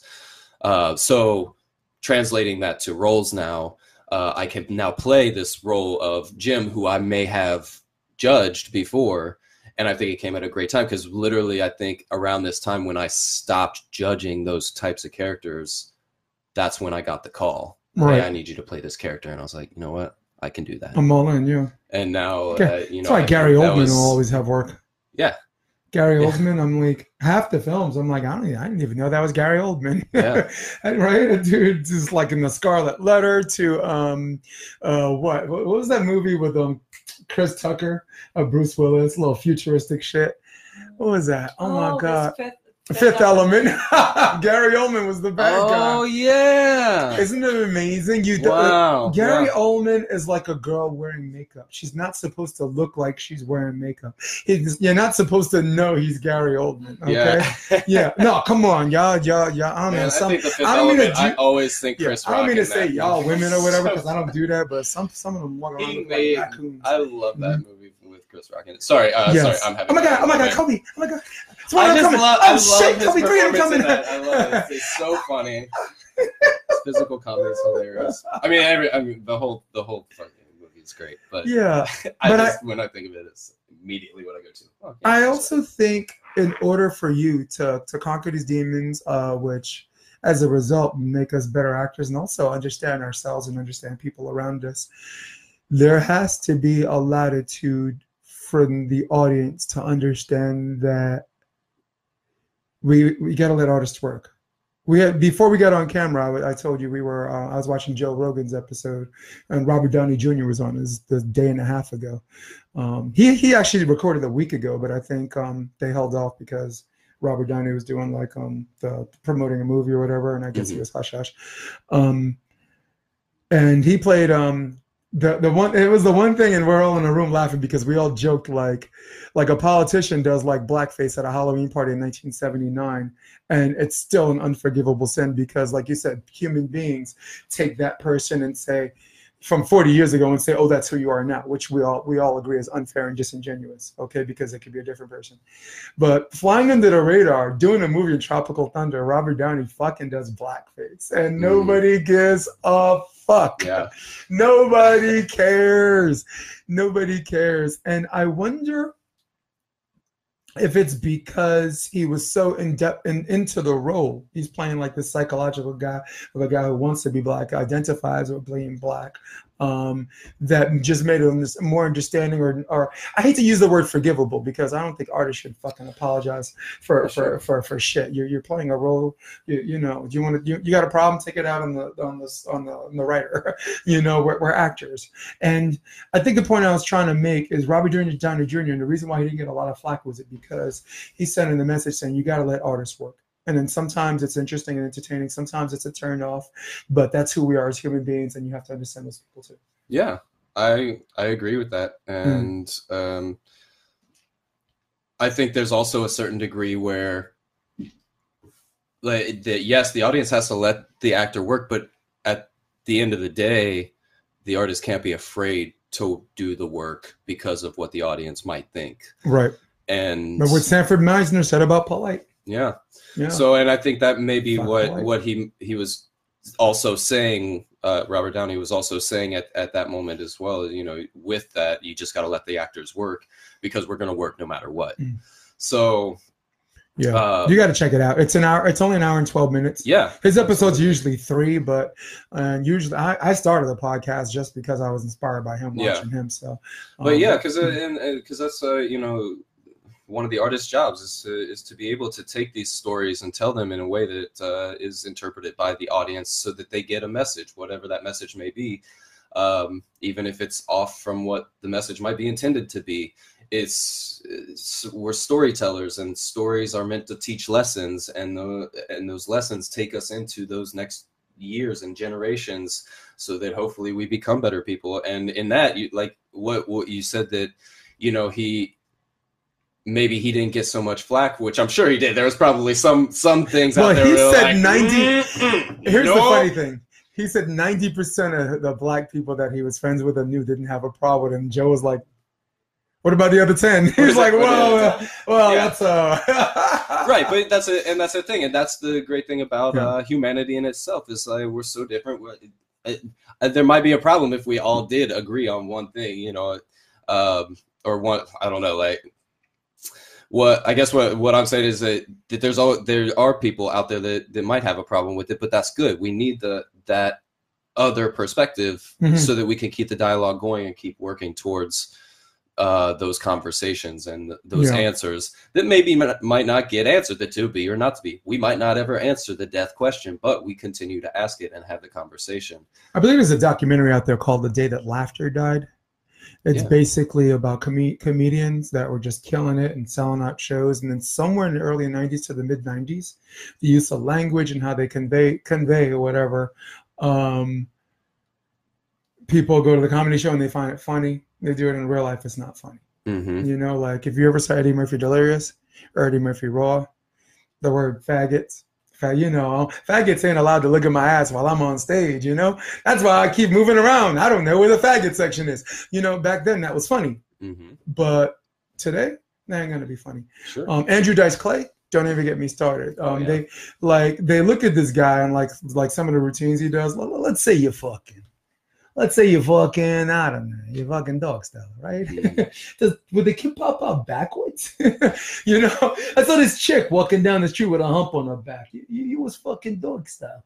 So, but um, it's one of those things where Andrew Dice Clay is playing a character that's so over the top Mhm. that's so um uh, uh satirically funny and the, the use of ridic- ridicule and people like oh my god andrew dice clay he's a dirtbag i'm like that's not him that's not him he's doing a character the same way will ferrell did george bush Mhm. like on hbo yeah. he's not george bush so and that was just an example uh, and comedies and a very extreme yeah, like example stand, as far as version as of what Saturday as- Night Live kind of does. Yeah. yeah. No, but it's an, this extreme example of how you got to let, let artists work. And I, I guess the reason why I still even tune in SNL at all is because every now and then they let artists work. And because it's SNL, people at least give it, you know, indulge in it and, and, and this and that. And and I got to see it again. It's a documentary, documentary called The Day Laughter Died. Mhm. Like Chris Rock can get away with saying a lot of things we, we, we nobody, white or black, can't say. Kevin Hart ends up having to apologize for what he said 10 fucking years ago to the Yeah. Academy Awards. You know, you gotta they, they, you gotta let artists work. You gotta let artists make mistakes. You gotta make artists say, okay, that rubbed people the wrong way. I'm, I'm gonna I'm gonna go another route. You can't sit there and hold this fucking person or these uh, uh, individuals uh, accountable for the rest of their lives for something that they're we're experimenting. Well, sure, because uh, I, I understand your perspective. Because yes, like at the at the time, it was it was a different time, and I think that's some of the arguments that get made is that it, it was a different time. So that's why you know it was okay to say that. And yes, the overarching umbrella is no, it was not okay Mhm. at all. right. But you said it, and it was a it was an accepted thing that Yep. people overlooked. And so I, I do think I, I personally do think there is a degree where they should be held accountable for things they said, but there's also the other perspective uh, of what uh, I kind of hear you saying, where that was also a different time, and we have to under.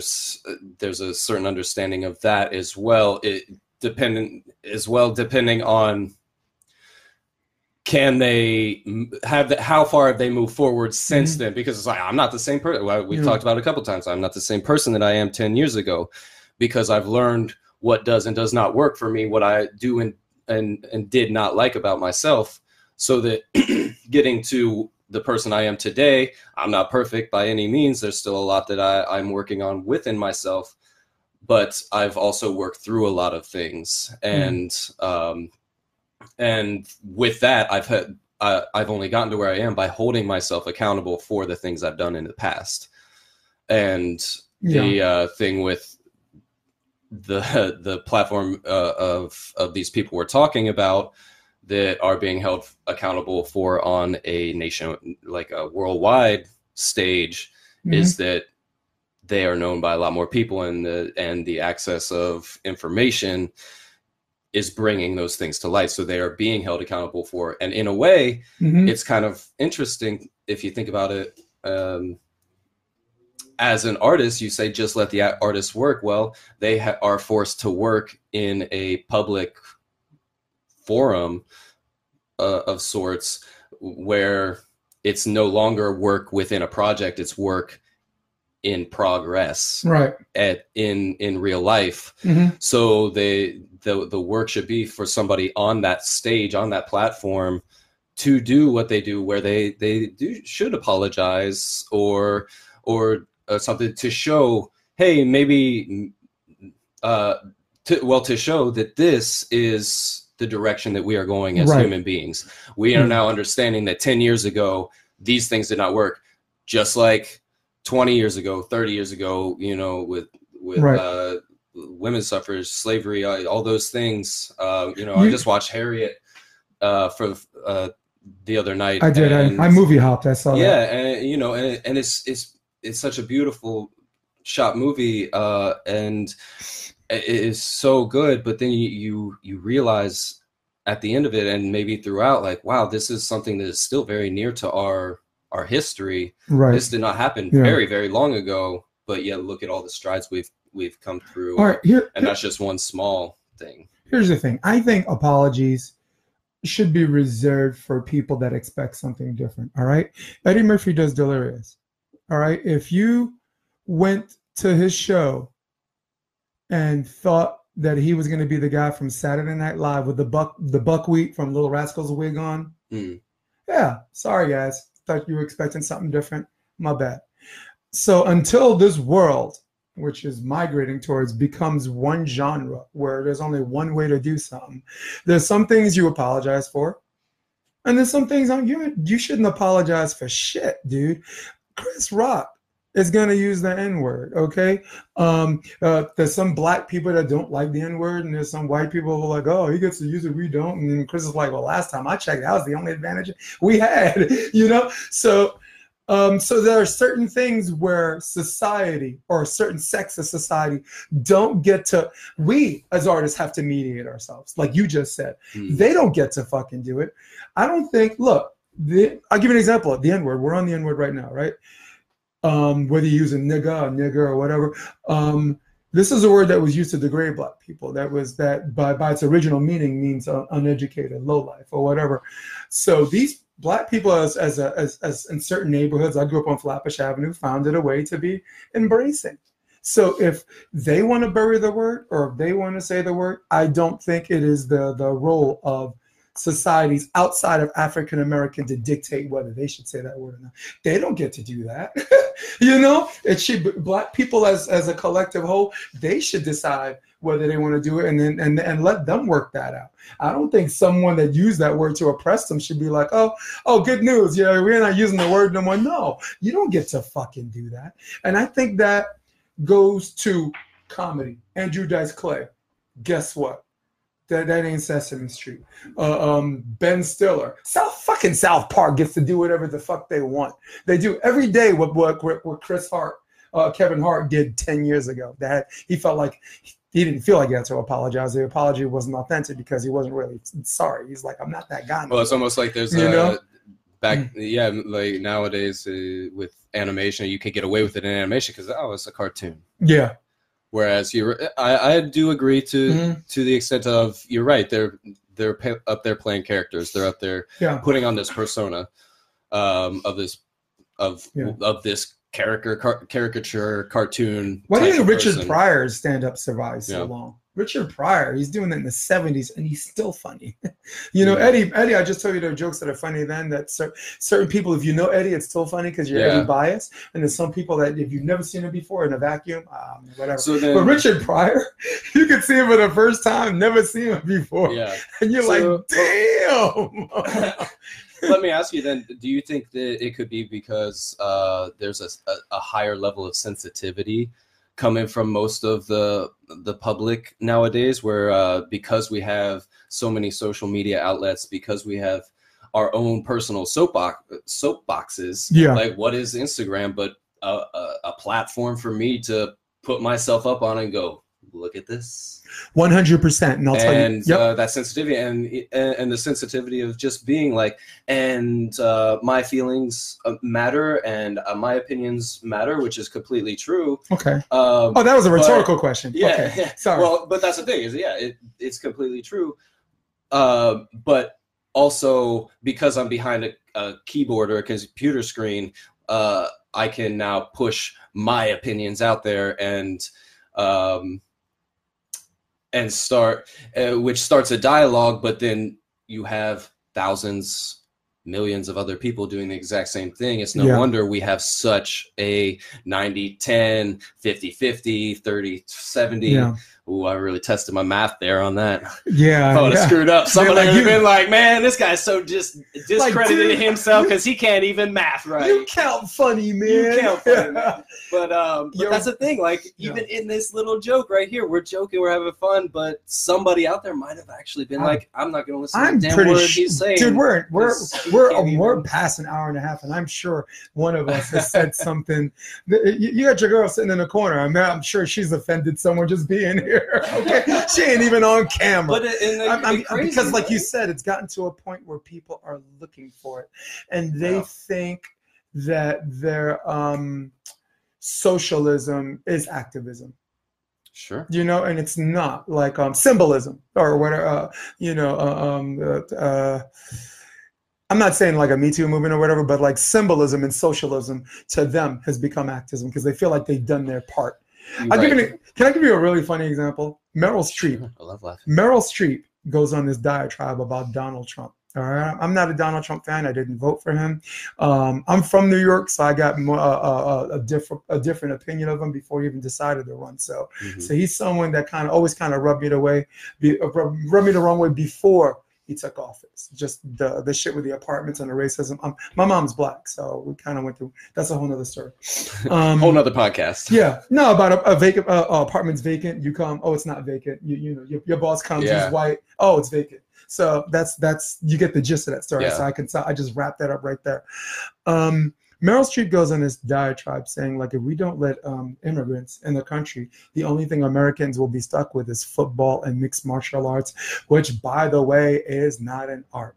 So the next day I go on Facebook, right, Oh, and and I say I didn't and- hear that diatribe, but I can already see. no, but listen, she said some very intelligent things, and I'm and I'm straw manning. I'm admitting I'm straw. I'm taking one small part where like, Yeah. if Sorry, you're trying to no, but if you're trying to have something that's clever and that's well thought out, and and and you want your whole diatribe to be consistent with that, I said I I basically said well she she kind of messed with that for two reasons. One, and the NFL's global. So the immigrants are not. It's it's you know we're playing in England, we're playing whatever. Se- uh, second, anyone that watches mixed martial arts, even the most casual fan, like if just using the UFC as an example and not Bellator, the smaller promotions, if you look at all of their champions, like at the time, the the the 145 was Conor McGregor. He's from Ireland. Cris Cyborg is 145. She's from Brazil. Um, Jon Jones, you know, is American. Uh, George St. Pierre was a 170 pound champion. He's from uh, Canada. Mhm. Um, right now, just use another example. The um, um, Kamaru Usman's from fucking Nigeria. So it's so if we didn't let immigrants immigrations in, we wouldn't have MMA either. So I just said that as a, as a, as a sense of humor. I said I think she she struck out on that because she was trying to sound bright. So what happens? Because she's Meryl Streep and everybody loves her, and I do too. My fucking I, I at the end of the day, I disappeared for twelve hours. My fucking phone blew up. Oh, it's called free speech, and I'm like, which protects you from the government, not not from other not from other free speech. Yeah. You dick, you know. So you got lost free- for 12 hours in in the response Free speech was yeah. They don't So- realize free speech is a double edged sword, man. Yeah. Well, because here's so here was my thought process behind that uh, is that if you if you look at that, what it, we use these platforms that we're on. She's on she's on a platform that maybe mixed martial artists and football players aren't watching. So you think about the same the same type of techniques that Donald Trump is using Mhm. or other politicians or anybody you know that that kind of knows how to manipulate the media Yep. All she had to do was say that because to me, I was like, that doesn't even make sense. It doesn't sound like Meryl Streep. Yeah. But you, but then you take it out of context of who she is. She's saying something, uh, making a lot of good points, as you said, and all she has to do is say something controversial, and she reaches twelve hours of millions of people blowing up and reading Yeah. and watching. but she's also begging someone to straw man her on that on, on her you know she takes away from her diatribe when she's she gets mad about a person that doesn't know what the fuck he's talking about and it's ironic that the your and your your criticism criticizing the man that doesn't know what he's talking about you don't know what you're talking about. Mhm. which by and, and which by the way is not an art. That's that's i mean why are you I, I, I guess what i was trying to say she struck out because she took it out on people that didn't have anything. You know hardworking professionals. But people want to respect her craft right? Yeah. look i know a lot of people that that go to movies. They don't want to see meryl streep. She's fucking boring as fuck i she is to me she's my favorite female actor today today Yeah. not ever but but the, the But best still, look best at female actress today, in my opinion, is her. But I got friends. I'm like, I'm, I'm she is she in Star Wars? Yeah. No, I don't care. you know, she in But Saving that's, I guess, Ryan? I guess the no. the point I'm trying to make Mm-hmm. is like look at even how like like you get so animated about it even right now because Yeah. and uh, your friends and other people are getting so animated about it. What That's if where she wins, right? what that's where she wins? Like what Yeah. if the what and that's what I'm saying is like you take it from an objective standpoint. What if she just placed that in there to get thing? Like she might not even believe that, but maybe a publicist said, "Hey, just say some shit about MMA and." uh and football players, yeah, say something about football players because that'll Yeah. get some traction and that'll get them talking about the. So maybe she might not have even felt that way, but it's a very smart move, media wise, Yeah. because But the- that's how the but that's how the but, but by that rationale, wouldn't she have to give Donald Trump credit then? Because she's doing the same thing Very he did. good point. You would almost. It have makes to, it well, makes you cr- it makes one not, uh, giving him cre- credit, but like, um, but at least playing into the same thing. She might not even. uh, And Do you we're, think- we're all do you saying think- this No, but do you think she right? did it in, a clever, uh, uh, ironic twist? Like I'm she gonna, may not I'm have, but show maybe somebody that's a he does, and I'm publicist of do it. hers might have said, Yeah. "Hey, we should do this because this is um this is a technique that works if you want to reach some different uh um if you want to reach some different viewership or different different Yeah. people, then let's let's let's do it in this way where you p- place it as a joke that you can still play it off, but. Yeah. then at the same time you're going to cause a lot of controversy, Yeah. but uh, at the same time getting a lot of people hearing your message And you're gonna have a lot of so people that don't watch your movies. Take, but what, isn't Yeah. that, uh, like you said, a credit to what Donald Trump does? Uh, Yeah. There's one thing that happens. He's trying to say a whole bunch of stuff to whatever, and you know, And you- and you know not a the- bit, I don't follow politics a whole whole lot. Yeah. and uh, I hear a lot of stuff, but when I do hear things, I take it at an objective standpoint to try and say. Okay, Yeah. now how would Yeah. if I were in that position, why would I do and it worked. And you know why it worked? Because I'm someone that likes her. And you hear my level of excitement right now. Yeah. Can you imagine someone that doesn't like her or dislike her? Like MMA guys, they only have cable to watch sports. Yeah, and they don't Okay. know who she they is. don't they don't know her. They know they listen, they know Meryl she's a Streep, who's that? Yeah. Meryl Streep.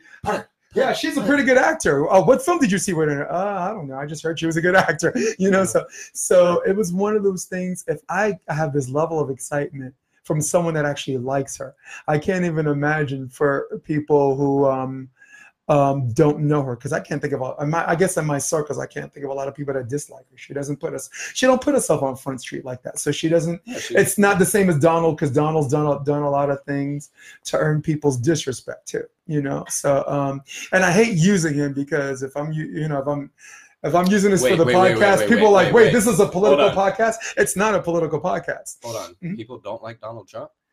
No, Oh, you're fake news. Oh, Yeah. uh, that's. You you're fake news. Oh, that came from him. Oh, I have no idea. oh my god, it comes from No. it comes from it comes from little it comes from me and you. Oh, yes, there it is. Me and excellent. But that, but yeah, and I think that what we're saying, like everybody kind of plays plays. Uh, we've been talking a lot about Mhm. roles, and in a way, we all kind of we play a role. We play our own perceived role on Yeah. onto the, the universe. How do you think? The, guy- how do I you thought it was so interesting. Hold on, sorry not to cut you off. Please. I thought it was so interesting. We are talking like I feel like we're really talking um person to person now. I thought it was so interesting that I even had a moment when we first started where I when we started the podcast, I felt like immediately I put on a character. all of a sudden I was like Drew on the podcast. Yep. Like whoever that is, I was immediately like, yeah, man. Like I was Yeah. matching your thing, She and she's gonna confirm because I know I'm gonna leave was here. like, she's gonna be like, babe, that?" babe, who the hell was that? Uh-huh. Um, and and as we've gone through, Mhm. I I feel like, and maybe she'll confirm or deny. I don't know. Maybe I'll still get out. She'll be like, Yeah. yo. But um, as we've gone on through this, uh, I've settled into back into Drew as a as a person and back into who I am. And I started instead of trying to call and response with you, all of a sudden now I'm listening to you, And we're just talking. and now we're talking yeah. and that was a cool transition especially this being my first time doing something like this Yeah, Uh, my first episode, I played. A, I, I felt like I played a character. Yeah. but now I'm I'm 18. I'm 17 or 18 episodes in now. You know, my best. Uh, this is my best uh, strategy. I sing. got to give the people what they want. The beginning of every episode. no way the first, awesome. well, the first five episodes, I was like, my, my first did, five you, did episodes. you do it this way Yes. on this one Yeah. Yeah, see i was so in my own You- head i was so egotistically like you were singing with me. Well You yeah did, but that's the thing i had no idea what i was no what i was doing was just mimicking where you were going i Yeah. and i I feel like i Just was able to kind of go with it i got in karaoke mode but in my head like i was definitely ego like getting prepped like ooh i gotta put this on i gotta make this good Yeah. uh, instead So of my just fir- being me. And my that's first so crazy. I five- had no idea what you were singing, and and So my first- sang. I completely forgot. So about check it out. My first five episodes. Um, I would say, "Daddy's back, bitches." Right. Oh yeah. And my boss, who's like, she's a volleyball coach. She's like, I'd like to get the kids to listen to your podcast. And, and she's like, I'm not saying don't curse, but if your first line is "Daddy's back, bitches," it's from a Grand Theft Auto 4. Yeah, Um, because okay. it was a Russian, it was a Russian character, the main, the, the main character in Grand Theft Auto 4, and they were they were on a ship like uh, shipping illegal stuff. Yeah. he's breaking, you know, opening the door with like women. I think they were like they were like trafficking. He's daddy's back, Mm. bitches.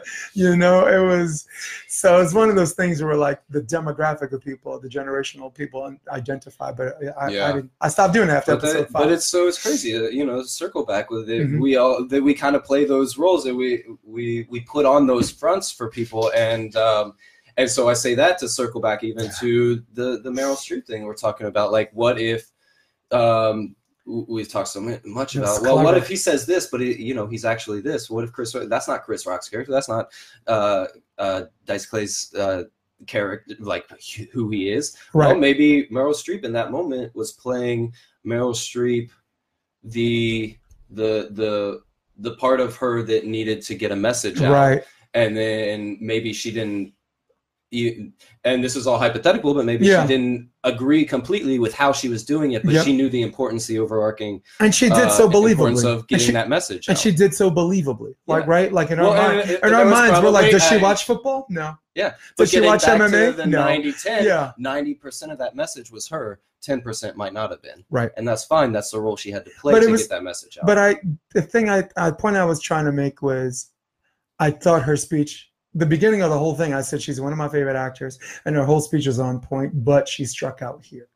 sure. And and I thought, you know, and I'm not saying, look, I'm I understand free speech is a double-edged sword, and I know people are going to come at me with other free speech, and let's have a conversation. But don't come to me and say it's her free speech when I'm like, no, no, the- Yeah. no it's a, free speech protects you from government prosecution. What the hell are you even talking about? You know, free speech does not, and freedom ain't free. You can't say if you work a nine to five, you can't say what you want to your boss Mhm. and say free speech. Well, you can. We talking about freedom after the speech? okay. So um yeah, but that was fun. Oh Yeah, my god, I- look at and- this. Wow. What's that? Wow. We we just hit 158. This is the longest one. Hey there. We we didn't just sneak through. We plowed through with a We tank, did. dude. We did. all I, all I had to do was not have Yeah. a volleyball player in this fucking show. Yeah. Uh, well, and just to piggyback a little bit on, on that, I think that uh, the free speech thing, Mhm. I, I think that's the beauty of free speech because you are right Yeah. in your freedom of speech. I feel like I am right in my freedom of speech. Everybody gets that. Yep. And that's, Even that's what's awesome. And that's what keeps the conversation going. And that's what keeps us going through two hours of, uh, of a podcast because we have that. Ah, at least Joe Rogan's here in spirit, sit huh? yeah, exactly. and I think uh, the beauty, the beauty, and uh, coming back to another point we've made between like just that vibe and everything. When you get together with people who you vibe with, and you can have um, a non-judgmental type of conversation uh, of ideas Yep. and things, and just go back and forth. Say, yeah, this is that's that's what freedom of speech is all about. I believe. i- Yes. is ha- being able to have that conversation. Miranda's appreciating this free. She getting paid right now, dude. More free speech, bro. So I, I'm really happy that we yeah, we Yeah. got to that because it was cool. You know, I didn't know what to expect when when uh, came in, and uh, I love where it went. So cool. Well, the a bit in quote. between. Well, the quote Shakespeare. Um, well, I'll finish by saying, "This parting is such sweet sorrow." Yes, it is. I got to coach volleyball at um this afternoon. I'm just gonna get see if I can get right for that. Okay. I'm north of the pier. Uh, that's where my, my girls are at. And um, I was very, very happy to get have you on the show. I mean, not only I was thinking of a non-volleyball player and someone that could talk on subject matter that's passionate, uh, that I'm passionate about, and that's theater performance when I'm not. And then you You looked know, up or- and saw me singing Beauty and the Beast at karaoke, and you're like, "That's the guy." He's the one. He's Oh the my one. god. Ah, well, it was uh yeah, and on my part, so amazing Yeah. to come on and. Yeah. Uh, if I had to have a first first podcast, first Yeah. experience, this uh, I couldn't be more. you happy come back about on it. this. You got to come with a tank top one because we see the muscles. I'd Two, be happy to. no, but two. I don't know if you guys have noticed. For those of you that come here with a jacket on, this room It did get warm in the last 30 minutes. I, You I was like, me- am I saying stuff that's embarrassing me the myself? Or is it just getting warm in here? the coldest day of the year. getting Man. warm. Let me tell you something. Just come to this room. It gets hot. Yeah. Um, all right, hey, so for everybody in the room, for Miranda, my my my hostess with the most, my tech girl, for Drew Canan, I am Jason DeBias. Thank you for joining us in this episode, and I say, we're out. So long. Bam. That's it. Boom.